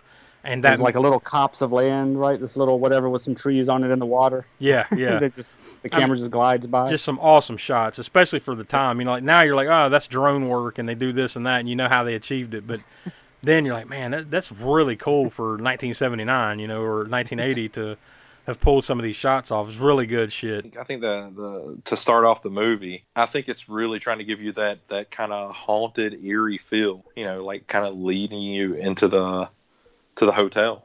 hmm Uh, I, I think that comes across really well. I mean, I think it's interesting, kind of jumping ahead to Doctor Sleep, where they kind of reenact the the exact same shots. Yeah, and I'm, we'll get deep into that in the next in the next one for sure. A but as the and while we talk about that too, I know Kubrick wasn't even there for that.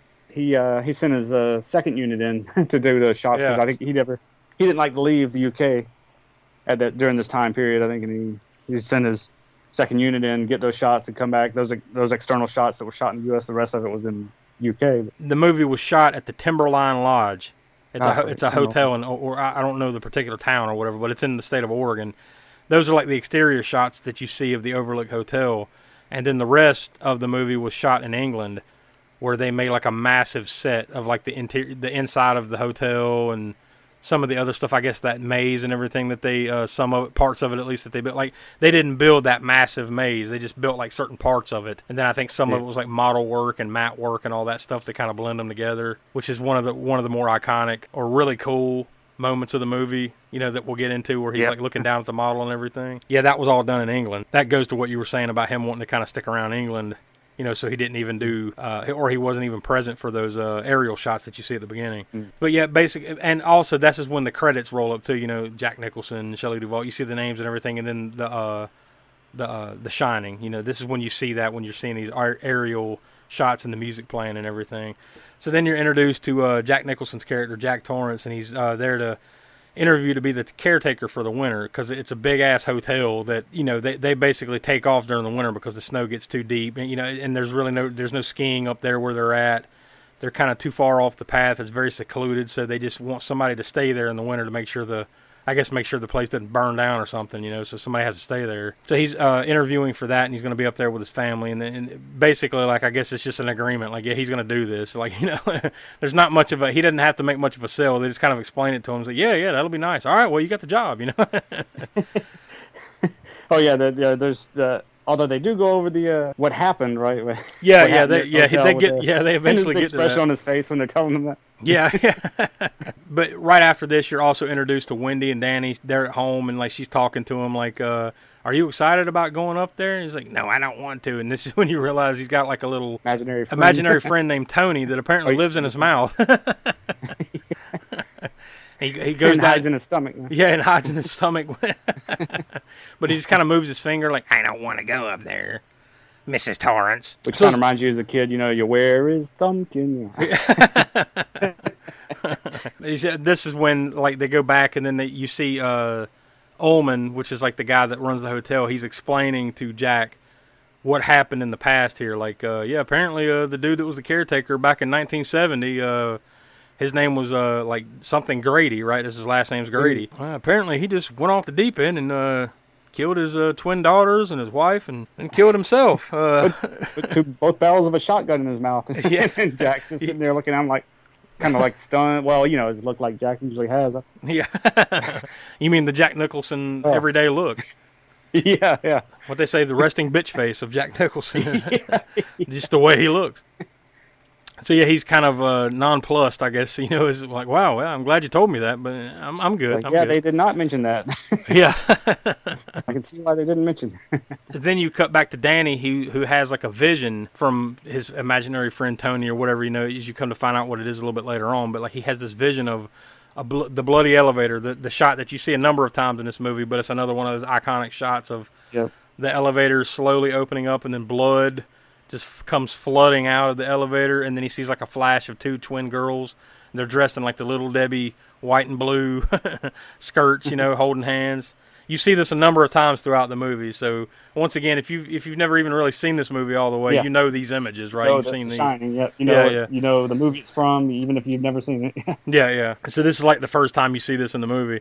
Uh, but then apparently he, uh, I guess when he sees this vision, he passes out because then you cut back to uh, Wendy there with a doctor, like, and he's laying in his bed, and the doctor's, you know, looking, examining him, and she's uh starts asking him questions about uh, who's Tony, his imaginary friend, and all that, and, and it's just kind of going back and forth, like I guess trying to drag out like what the hell's going on here, what's wrong with him, and, and they just kind of dismiss it as like, well, you know, it's just kids being kids, kind of thing, you know. Uh, Sometimes they uh, just deal with things differently than everyone else, I guess. So it just kind of is what it is. And Wendy tells the doctor the story of when uh, he was a little younger. Jack separated Danny's shoulder when he was messing around with some papers, and he pulled his arm and it separated his shoulder. But like other than that, you know, everything's fine. yeah, it's just a little, little incident. Yeah. it's just things that dads do. You know, they just separate your shoulder from your body. Clearly, being the kind of kind of abused wife kind of thing going on here. You know, Yeah, like, yeah, kind of making excuse. Yeah, yeah, making the excuses for bad shit kind of thing going on there. And but apparently, like he had been drinking, and then ever since then, he promised he wouldn't drink anymore, and he hasn't drank for like five or six months or something like that. So then, this is when you see the the the uh, the, the title screen. It says closing day. So then now Jack is uh, he's gone back to get Wendy and Danny, and they're driving up to uh, the Overlook. And when they get there, like it's funny, like Jack's sitting there eating like a sandwich. I guess they made him some food. And Wendy and Danny are off doing something, looking around, and he's sitting there reading a magazine. Did you notice what the magazine was? What was it? I, It's- not it's- this time around. It's a Playgirl magazine. Oh, He's just sitting there leisurely in the hotel lobby reading a fucking copy of Playgirl. Yeah. Once again, pointing out, like I point out, Kubrick didn't do anything accidentally. So what the hell? What's what did that have to do with anything? Who who knows, man? you know, maybe, maybe he's just trying to, you know, point out a sign of the times or something. You know, like everybody's kind of open. I guess I I don't know. It, it's really weird. I mean, all the open sexuality of the late seventies. yeah, yeah. I mean, it's it's weird. Kind of get even getting away from that. You know, like different people have different hangups, right? Like you know, every once in a while you get on a plane, you'll look over. Here's a person with a nudie magazine, Yeah. just sitting there and just reading, looking at it like it's it's the New York Times. just reading a hustler on a on an airplane. and and you're sitting there thinking, there's like a kid like a road diagonal to you. What are you doing? You sick bastard. but can you flip the page? I didn't. I, I didn't get to read that article. Go, go back, please. Mm, yeah, there you go. Which is odd, but you know, I got 1979 or 80, whatever. They I just guess- had the playgirls laying around the lobby. I guess. Yeah, I guess it's just the way it was back then. That isn't I wonder play. they had Pit House Cherry. No, no. yeah. I digress. Go ahead. Here's a magazine. So if I can look at it, and they didn't care what it was. Whatever. I don't know, but No, and the, getting back to that other documentary I was talking about, that Room 237, that's that's what, kind of what they pointed out in that too. Like these things that were in certain shots, you know, was it was it just coincidence because it is Stanley Kubrick, you know, and, or did it really mean something? yeah. They make some good Eh, points about that stuff. And that was one thing I was alluding to earlier about how many takes he would do or something. There are certain um, scenes in this movie where he did. Some people reported the takes were like anywhere from like they did like 50 takes on certain scenes, all the way to like to 100 and something takes. yeah, And I apparently, think some of them were like Scatman Crothers, right? Because I remember him yeah, yeah, talking about an interview where he had never done so many takes before, like it, yeah, like a, like a hundred at one time, you know. Yeah.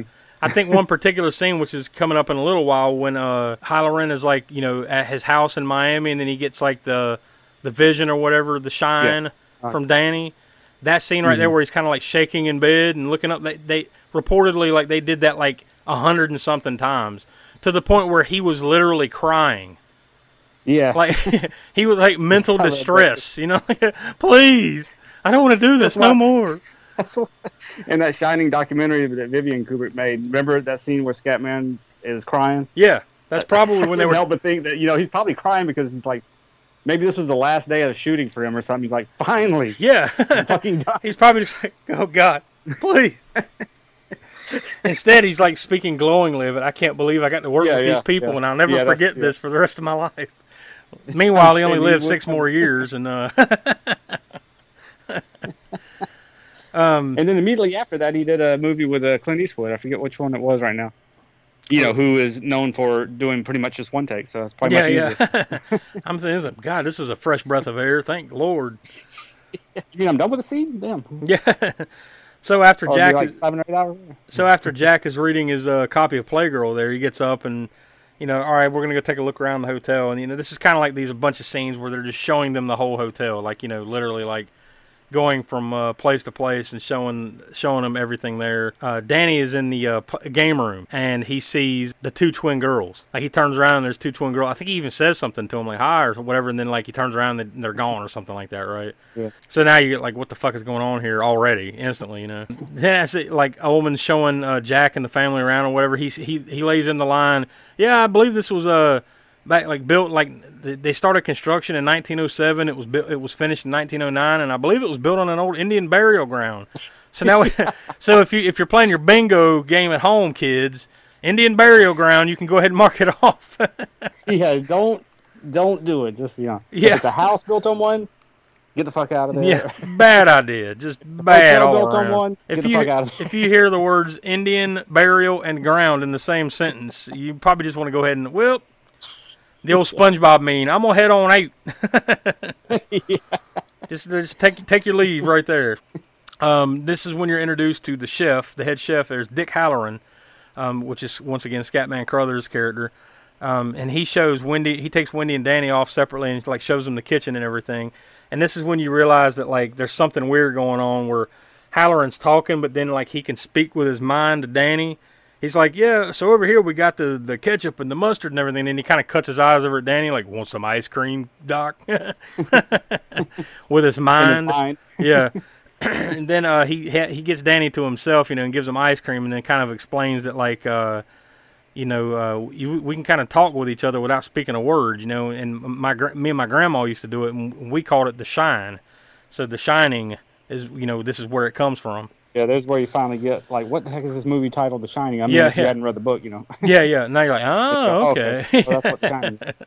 And so then he says like he uh he has some uh, uh he tells he tells Hallorann that he's had some visions of the ho- hotel before he even came there, and he says something about room two thirty seven. He's like. Uh, is there anything into room 237? No, there's nothing in there, but stay the fuck out of room 237. There ain't nothing there at all, but I swear to God, if you go into that room, You get no ice cream for a year. Yeah, you like that ice cream? You ain't gonna have it no more, dummy. You stay out of room two thirty seven. It's almost like that scene in uh, uh, Never Too Young to Die. Uh, what, what was the uh, what's the name of the main character in that? Stargrove. Stargrove. Star. Star. How could you forget Stargrove? Which I guess that's a good a good uh, spot to point out as well. One thing that I saw that apparently, you know, obviously in the book, it's room 217, but Ah, in the movie they changed it to room 237 because the hotel that they did the exteriors in Oregon, Timberline Lodge or whatever it was called, they Yeah. they have a room 217 in that hotel, but they do not Ah. have a room 237. Ah. So they asked him, "Okay, can you change it to 237 just because you know we don't want people blah blah blah, right? You know the connection." oh, connection." gotcha. Yeah. then then okay now the ironic twist is everyone that stays there wants room 217 so it it didn't do shit know? yeah people still ask for this room to this day apparently but yeah that's apparently why they changed it is uh just just so they could avo- i guess avoid that room for some reason You know, was it? Uh, I'm just totally off off base, but when you said 217 too, and I've forgotten about that in the book, but wasn't 217 something to do with Jeffrey Dahmer as well? Didn't he? Wasn't his apartment 217? I could be wrong, but lord knows you could be right I i'm not sure i don't recall but yeah the only reason I'm thinking about that right now is because I'm pretty sure there's a Slayer song called 217, which is about Jeffrey Dahmer. yeah maybe i don't know which if so that's a, another fucked up weird coincidence if that's true We we have to look that up. We have to fact check this. Yeah, yeah. Spook Show listeners, please fact check uh, Professor Smoke on. Jeffrey Dahmer's. Uh, yeah, yeah. But yeah, I did read that. I thought that was pretty interesting. It's like we, they go through all this trouble of changing the room number, and then it didn't do shit. I guess they discounted the not only the popularity of eventually, obviously, of this movie, or even at the time, but also the popularity of the book. Because now people are going to connect. Well, now we know there's a physical place. What place is this? Okay, it's the Timberline. Okay, now I want to go to room 217 because I read the book, and the book is better than the movie. You know, so people are like this, dude. People get obsessed with this shit, and they're you know they're just gonna Yeah. they're gonna go down the rabbit hole whether you like it or not. So, yeah. um, all right. So in the movie, back to the movie, you see uh, the slate uh, right after this. It says a month later. So now you know everyone's gone except for uh, the Torrance family. They're the only ones there in the hotel. Jack says he's got this weird feeling like he's been here before, like he remembers. It's like he, it's almost like he recalls every little like what's around the corner and everything. Everything's familiar to him. It's like he's been here before. So, where little deja vu thing going on there. But obviously, he's he's like struggling to write because he also like that's part of the reason he took the job. Well, I guess we failed to point out is that um, he's a, a, a aspiring author. So he kind of like, well, I'll take the job to look after the Overlook, but I can also use this time to kind of be in seclusion and write my book. Um, but of course, uh, instantly he's got the writer's block. You know, he's struggling to write. So then uh, Wendy takes Danny outside while he's writing, and uh, they go into the maze. Like there's this huge like uh, hedge hedge maze, like a labyrinth out in the front of the hotel. It's like this enormous, like what would you say, like 15, 20 foot tall hedges. It's a Yeah, maze. I mean, they're- massive. It's it's Yeah, really huge, cool. Yeah, massively yeah. tall to where you definitely couldn't see where the hell you Oh were. yeah, were in it. you'd be fucked if you got in the middle of this thing, especially like if it's based off that model that you see. Like yeah, that you know- model. Yeah, you're like, God like almighty. like you know a football field, bigger than a football field. Oh yeah, it's huge. Um, but this is when you get the cool shot of uh, so like there, Wendy and Danny are inside the maze, but then you go back to Jack in the uh, hotel, and he looks down like there's this huge model on a table of the maze, and it's like he's looking down at the maze, and then you look and you can see Wendy and Danny walking around in the middle of the maze, which is a really fucking cool shot. You know how they they do the uh, the transition, you know, from him looking into this maze to seeing them down in there. And apparently they did this by like they built a model, like a life-size model, I guess, of just the middle part, and then they got like an overhead shot of them walking around in there, and then they like matted it to that Oh, model, painting yeah, like perfectly to make it look like, you know, I guess to the painting or whatever the hell this was, or the model of this maze. They matted it to it and made it look like you could see them in the middle of it, and then you just kind of zoom in with the aerial shot. So it's a really cool um, trick of the camera, you know, and some edit, clever editing there on the shot. Yeah. Um, so then you see the uh, the title on the screen says Tuesday, and this is another one of those cool scenes where Danny is riding his little tricycle, his little uh, bike around the uh, hotel, and this is when the cool sound thing too. Like you know, he's he's riding it along, and you can hear the. There's no music or anything. You can just hear the sound of the wheels on the hardwood floors, and then the carpet, hardwood carpet. Yep. you know, riding around the carpet. he eventually comes to the door of room 237. So of course he's got Oh yeah. get. this is a good time, by the way, for me to mention that I just fact checked myself, and I was wrong. it's two thirteen for. Jeffrey ah, okay. Slayer Well, close song. enough. Not Not. Yeah, It's close. not too far off. which would have it definitely would have been a creepy coincidence though for sure. yeah. So yeah, that that's a cool like thing, you know, the the sound and everything. And then of course he comes to room 237, and and of course he's got to get off the bike and go like try to walk in, and of course the door is locked. so then he cut to a scene with Jack and Wendy, like where she's like, "Hey, wh- how's the writing going? Hey, I'll go make you some sandwiches and I can read it." and he just tells her to go fuck herself. man. you can do me a favor and just fuck off. When I'm in this room, yeah. whether I'm typing or whether I'm not typing or whatever the fuck I'm doing. you don't come into the fucking room. now, want you do, want you start right now and get the fuck out. it's like, damn, Oh, man.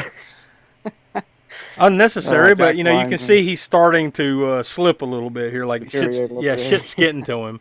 Subtitle or title on the screen says Thursday. this is an, it's a very short scene, but like Wendy and Danny are outside playing in the snow because now the snow has done come set in like you know huge amounts of snow. It's storming, but they're outside playing in the snow, and then Jack, it's like st- uh, like in a turtleneck, staring out the window like all cra- all crazy looking. He's just staring blankly out the window at him.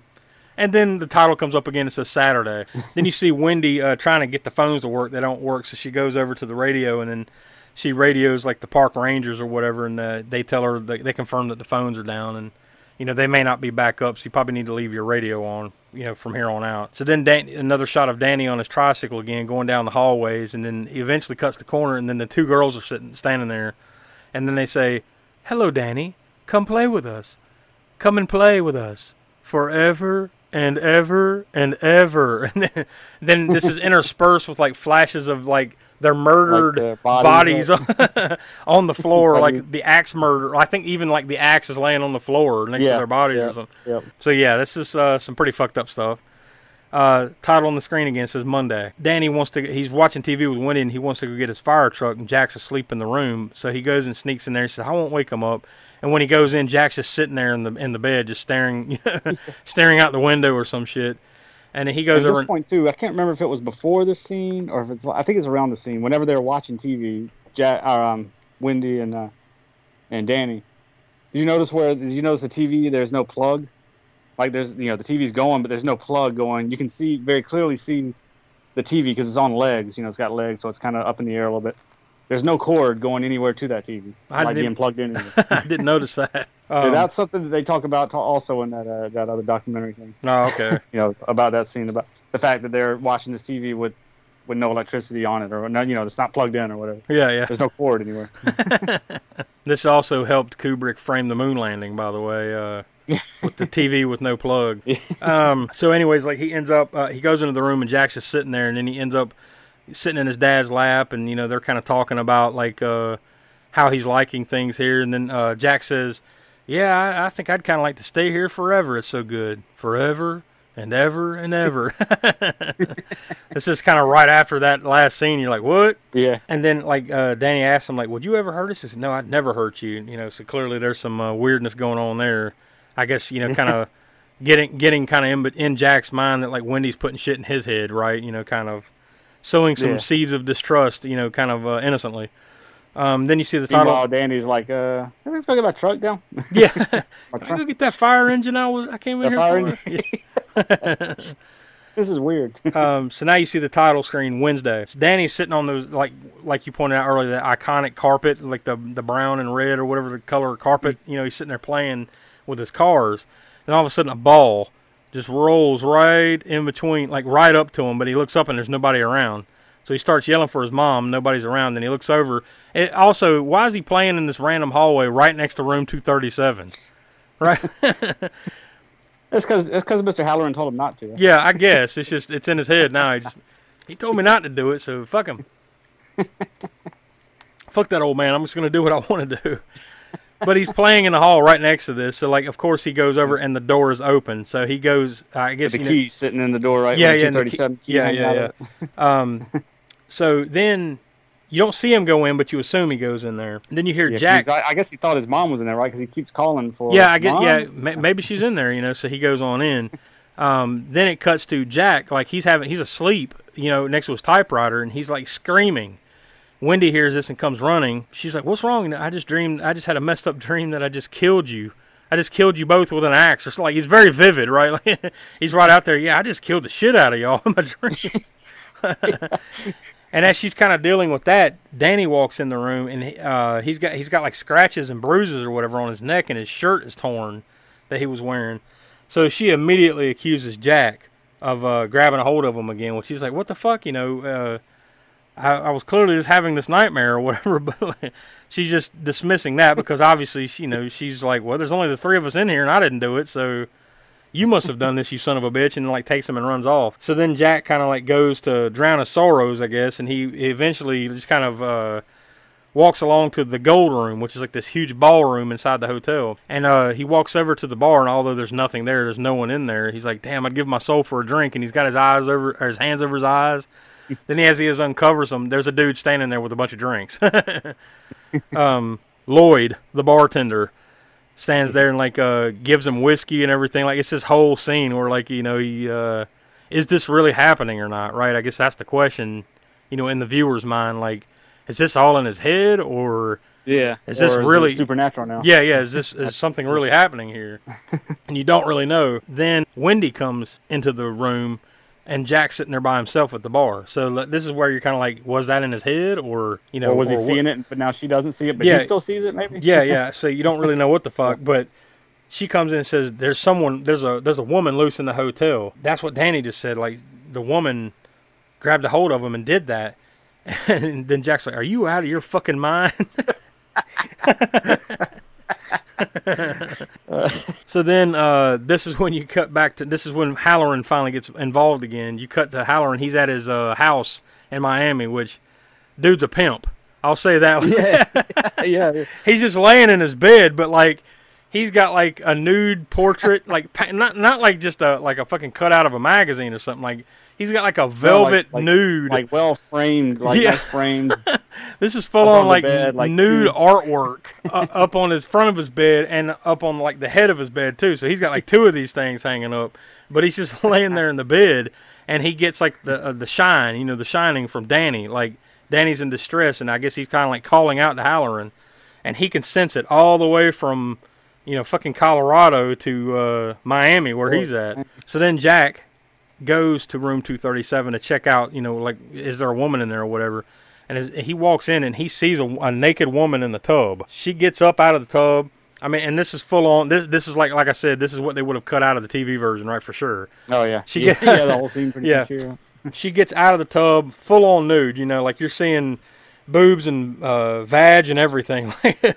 and she comes walking toward him, and then uh, they just grab a hold of each other and start making out. And then he sees her reflection in the mirror, and like turns out she's just some dead hag. You know, like, you can see like, yeah, like missing pieces of rotten. yeah, yeah, like, on her back. He's like, "Ugh," and just freaks freaks out and just takes takes off. Like, And meanwhile, Close- she's just like laughing and cackling like a witch. Like ah, yeah. and she just he just runs out and like locks the door. And then he goes back to Wendy. He's like, "Well, did you see anything?" Nope, didn't see anything at all. Matter of fact, I think Danny did this to himself. I guess he didn't want to admit to making out with a dead hag in old in old room two thirty seven. So then uh, Danny has another one of his visions, and he sees like uh, red rum written on a door, and uh, you know, like red. I, I guess you assume it's blood or whatever. And then you see that elevator again, and then and this is right as like Jack and Wendy are like having an argument about like leaving. Like Wendy wants to go and take Danny to a doctor, and he's like, "This is when Jack loses it. Like, what the fuck, you know? Like, you always fuck up my life, and I'm not gonna let you fuck this up." Like he just berates her, you know, just for wanting to leave. Once again, like sliding quickly down a hill here, old Jack.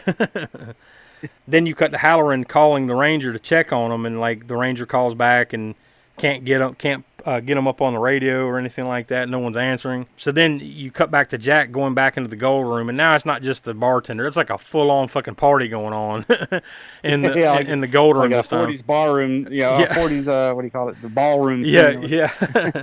it's like a uh, yeah, like a, a, big big time to do in this ballroom. All of a sudden, like hundreds of people sitting around drinking and having fair, tuxes and everything. yeah, yeah, yeah. And then uh, uh, he gets another drink, and the butler comes by and spills some kind of drink all over him. Um, and then he uh, uh, let me let me take you to the bathroom and clean this up. And then that's when Jack realizes this is Grady, the old caretaker of the place Oh, yeah. that, that went off and killed his family, or you know that they referenced earlier in the movie. This is the weird shit where he calls him out on it, and, and he's like, uh, "Well, no, sir, you're the caretaker. You've always been the Always caretaker." you're like, "What?" And then he basically tells him like, "You need to kill your family," you know, in a roundabout way. I took care of my family. Now you need to take care of your problem. um. So then, oh yeah, and then there's the use of the N word there too. I should mention. Oh, when he's talking about Hallorann, yeah. Yeah, yeah. When it, like uh, your your son has a talent, and he's using that talent to bring a, a N-word chef into the into into the uh, to do this, and you need to correct your family, is what he says. Uh, so yeah, He's- just he's pointing a out 'cause willful boy, a very willful boy, if you don't mind my saying. Yeah. talking about Danny. if you don't mind me being forthright, sir. He's a very willful boy. So yeah, basically, he's like, yeah, you need to kill your kid and your wife.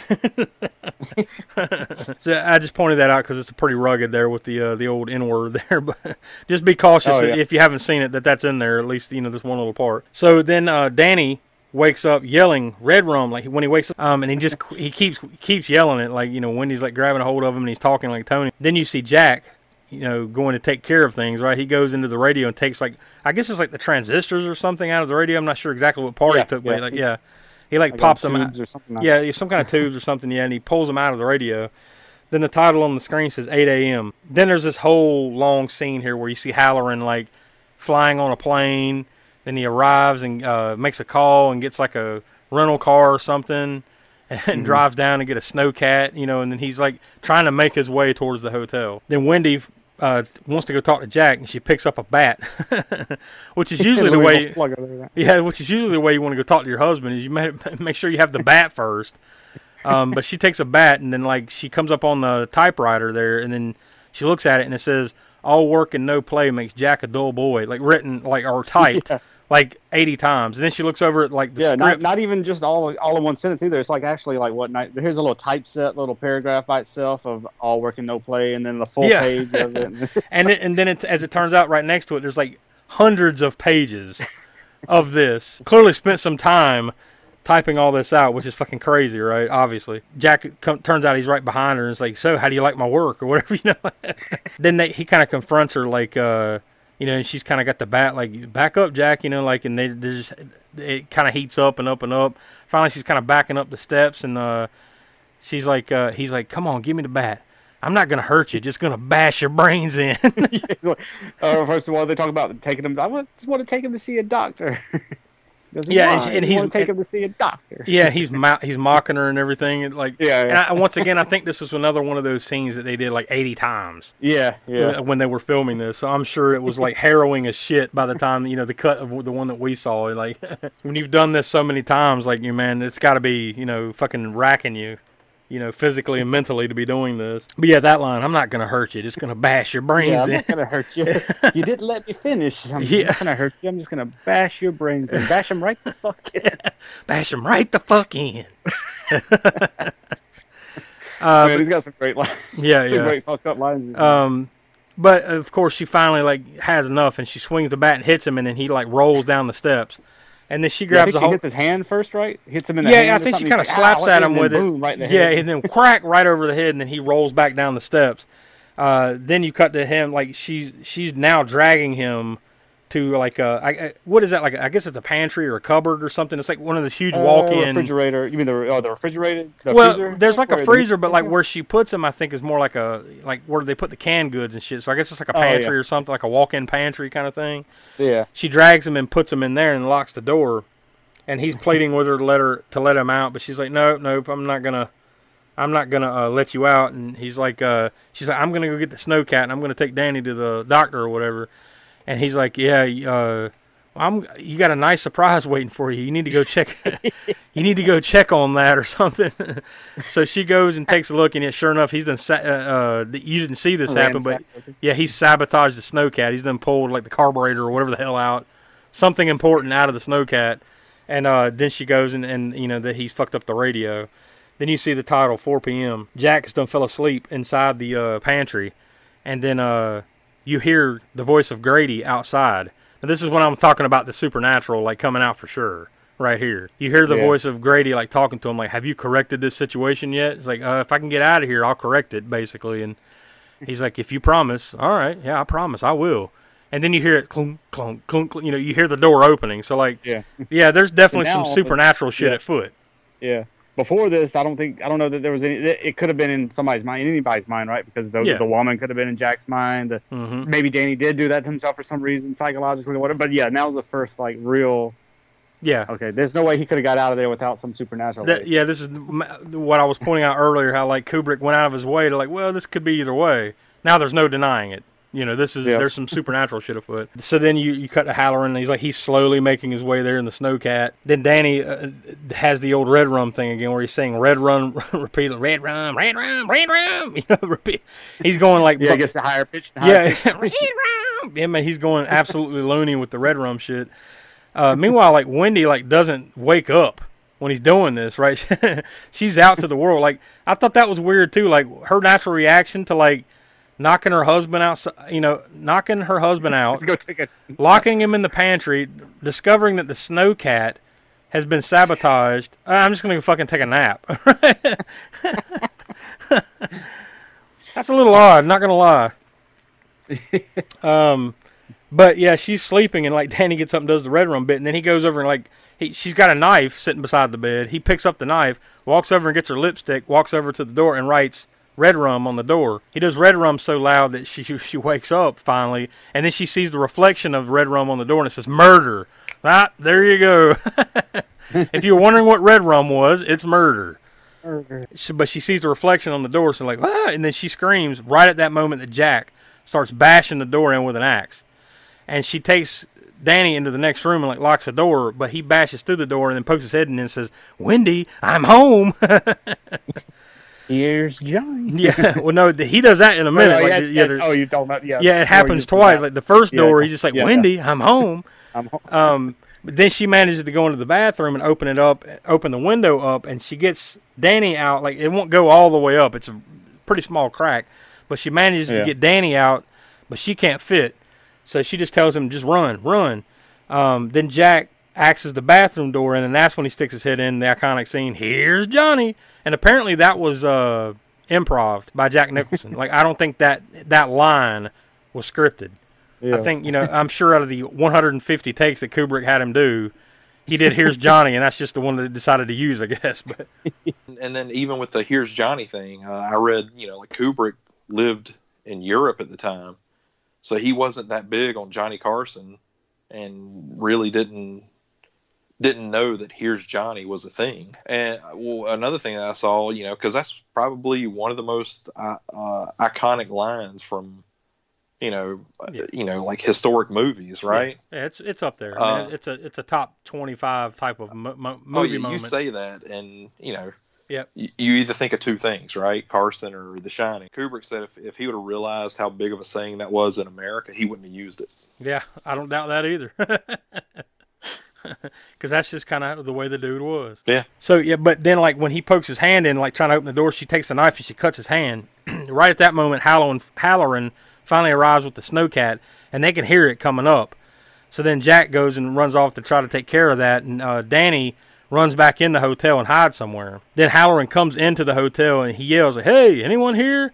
And then like the jump scare, like one of the jump scare moments, Jack jumps out of nowhere and just buries the axe right in Hallorann's chest. Like Hallorann, t- it takes him 45 minutes to get there, and he's dead. 45 in- minutes of screen time. Yeah, Well, it no, probably screen him how time, many- yeah. How many? Oh yeah, good hours? lord! Like probably a, a, a full day or two just to get there Yeah. in their time. But in the movie, it takes him 45 minutes of screen time to get there. He gets there and is instantly axed in the chest. That whole thing was like disappointing because, like in the book, man, he is such a big part of the book, right? Mhm. And survives. And survives. Uh, and and in the movie, He he's serves. like an afterthought. I think they did. The, I, I always remember that uh, episode of The Simpsons. It was one of the early Treehouse of Horrors, where they, Hmm. they did a spoof of The Shining, except they called it The Shinning, because they, they Oh, didn't yeah. want to they didn't want to be uh, sued or whatever. But uh, that was the joke. But uh, it was uh, uh, Groundskeeper Willie was uh, Yeah. was uh, like the Hallorann part, and he shows up and keeps getting an axe in his chest immediately. I think that was always a running joke in Treehouse of Horror for years. After that was uh, Groundskeeper Willie. Every time he slides in, he gets an axe to the chest. so yeah, poor uh, Scatman gets it rather quickly once he makes all the effort to get there. And then uh, Jack takes off and chases Danny right after this. All right, now this is when it starts. Uh, it's already weird, but this is when it starts to go next level weird. Right here, okay. Wendy is searching around too. And like Jack's chasing Danny somewhere in the hotel. Wendy comes out of the room and starts searching around, and then she sees a dude in a dog suit or a bear suit, whatever the hell this was, like giving head to a dude in a tuxedo. she did like this is completely out of nowhere. Like what the fuck? Like she cuts the corner, and then there's a dude in a suit. I guess you assume giving a blowjob to a guy in a tuxedo on the bed, like down the hall in a room, and she's just like, Yeah, "What?" that's uh, that's what I got out of it. Yeah, that's yeah. what I thought it was. that's what it looks like. I don't know what the fuck, but there we go. Um, who are we to question the great Stanley Kubrick? Well, see, and, and that's that's one of the things with the with the difference between the movie and the book, right? Like in the book, it's obvious it's a dog suit because they mention it like multiple times in the book. While I was looking up stuff in the movie, like almost everybody that mentions it in the movie says it's a bear costume. yeah, yeah, you're right. And like, it looks more like a dog suit to me. Yeah, I mean, if you look at the face of it yeah. Yeah. so then Jack is still chasing Danny around. Now they've gone outside and he's chasing him in the maze. Meanwhile, Wendy's still in the hotel and she finds Hallorann dead. Um, then she turns around and there's a dude standing there with like a head wound. He's like, "Great party, isn't it?" and she's just like, "What the?" F-? And then runs off. Yeah, I think at that point, you know, that's just showing that the the hotel is It ain't is kind of running the show at this point, and she's not in charge. And then she goes into another room, and then there's just a bunch of skeletons and cobwebs everywhere, sitting like in these chairs. Like I, I guess like maybe all the dead people from that party that you saw. I, I don't know what the hell this was, right? Like all of a sudden there's just this huge room with a bunch of skeletons sitting around with cobwebs. So she's done tripped into the tenth level of hell here apparently. At this point, I think kind of what what I feel like he was kind of getting across there is, you know, like you you know that something spooky is going on, and something spooky has went on in the past.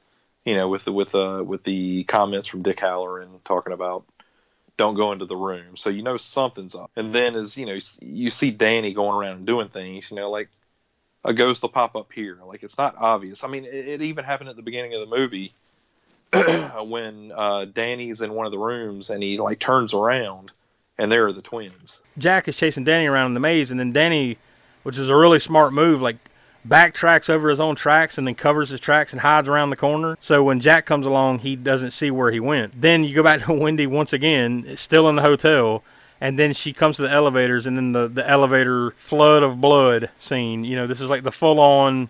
I guess not kind of in your head kind of moment now. Finally, you see it. Danny's covered his tracks, so Jack loses him. Danny kind of goes back and finds his way out. Wendy, like Wendy's pretty much comes out of the hotel and finds him, like pretty much right at that moment.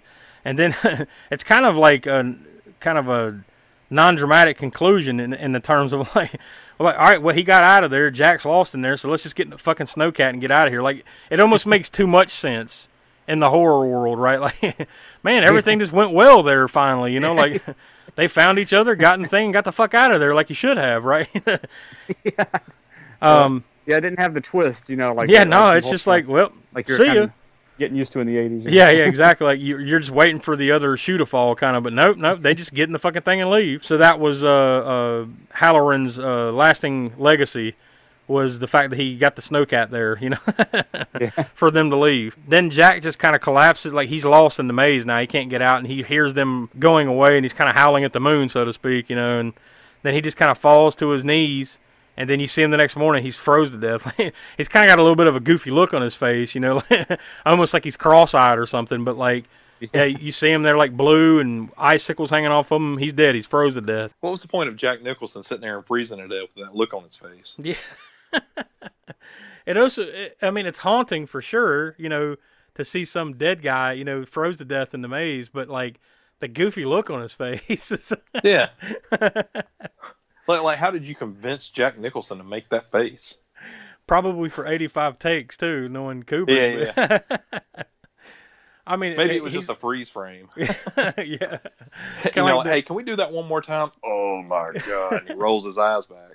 kind of like the famous freeze frame from Animal House when they when they uh, they scare the horse.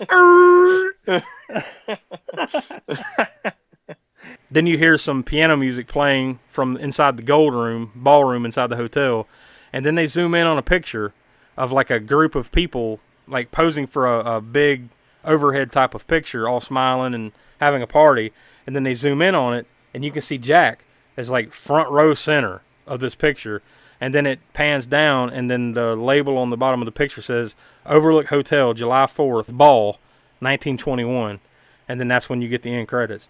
So I guess you know, revealing that Jack was the caretaker all this time.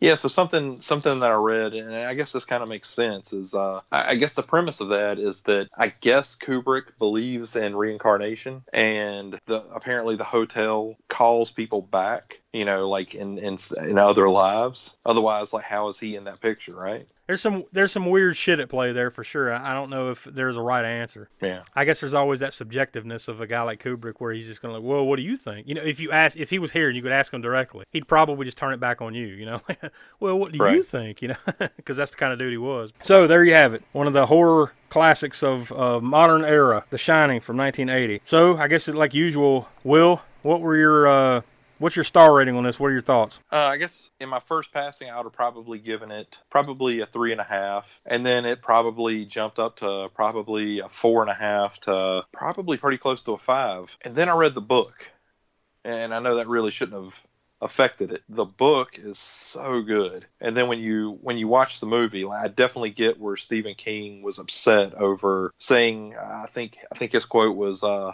it's a it's a really nice sports car without an engine. And obviously, books can go in so more in depth than, than a movie can because of time restrictions.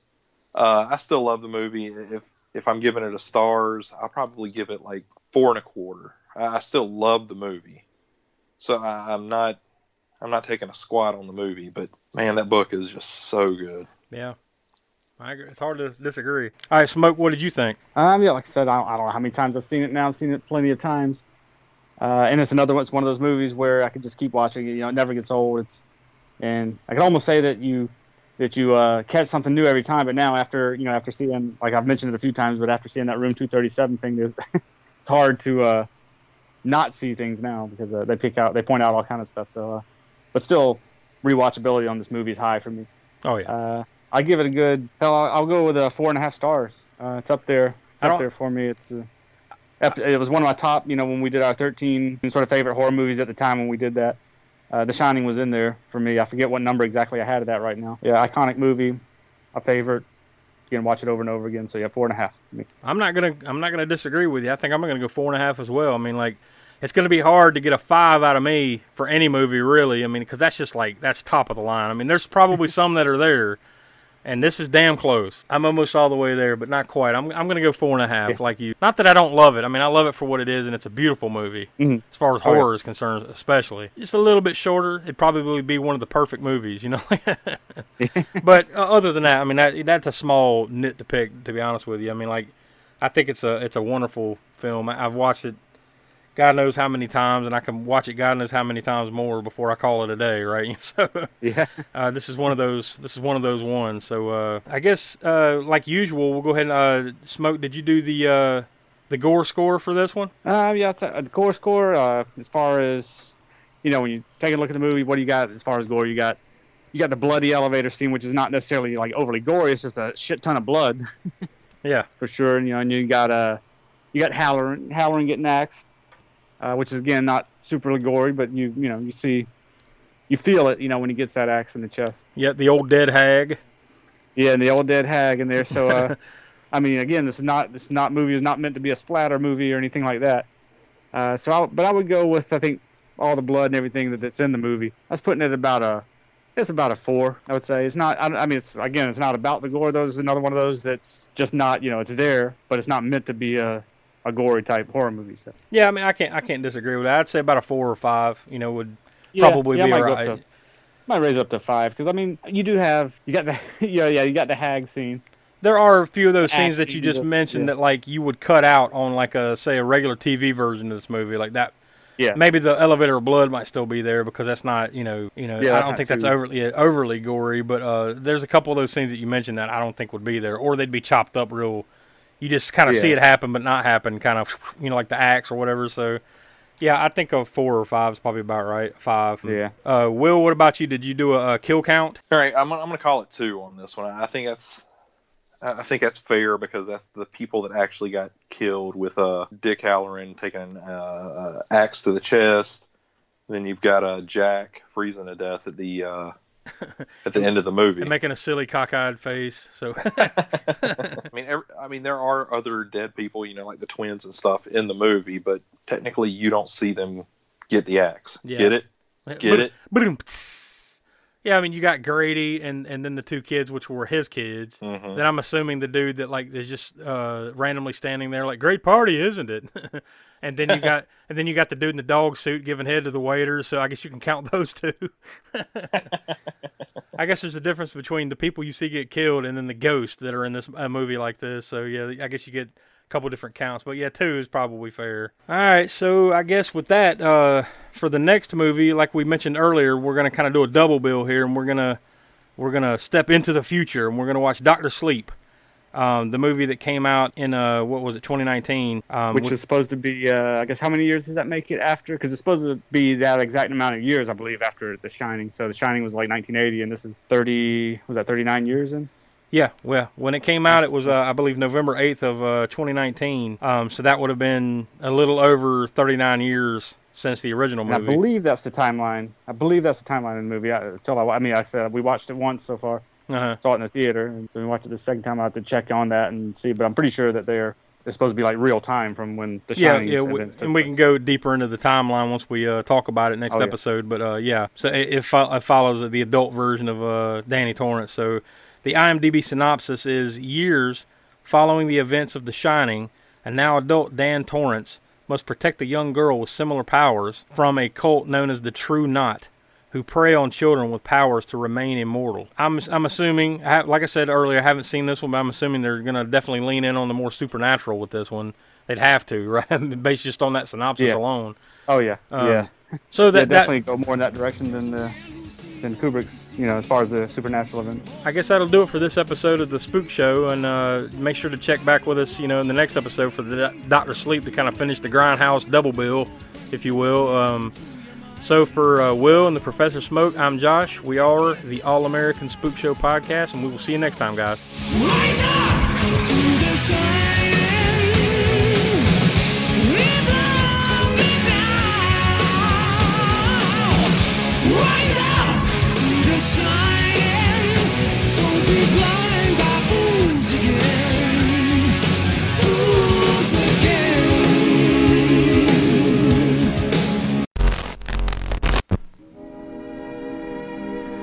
Now, folks, it's time to say goodnight. We sincerely appreciate your patronage and hope we've succeeded in bringing you an enjoyable evening of entertainment. Please drive home carefully and come back again soon. Good night.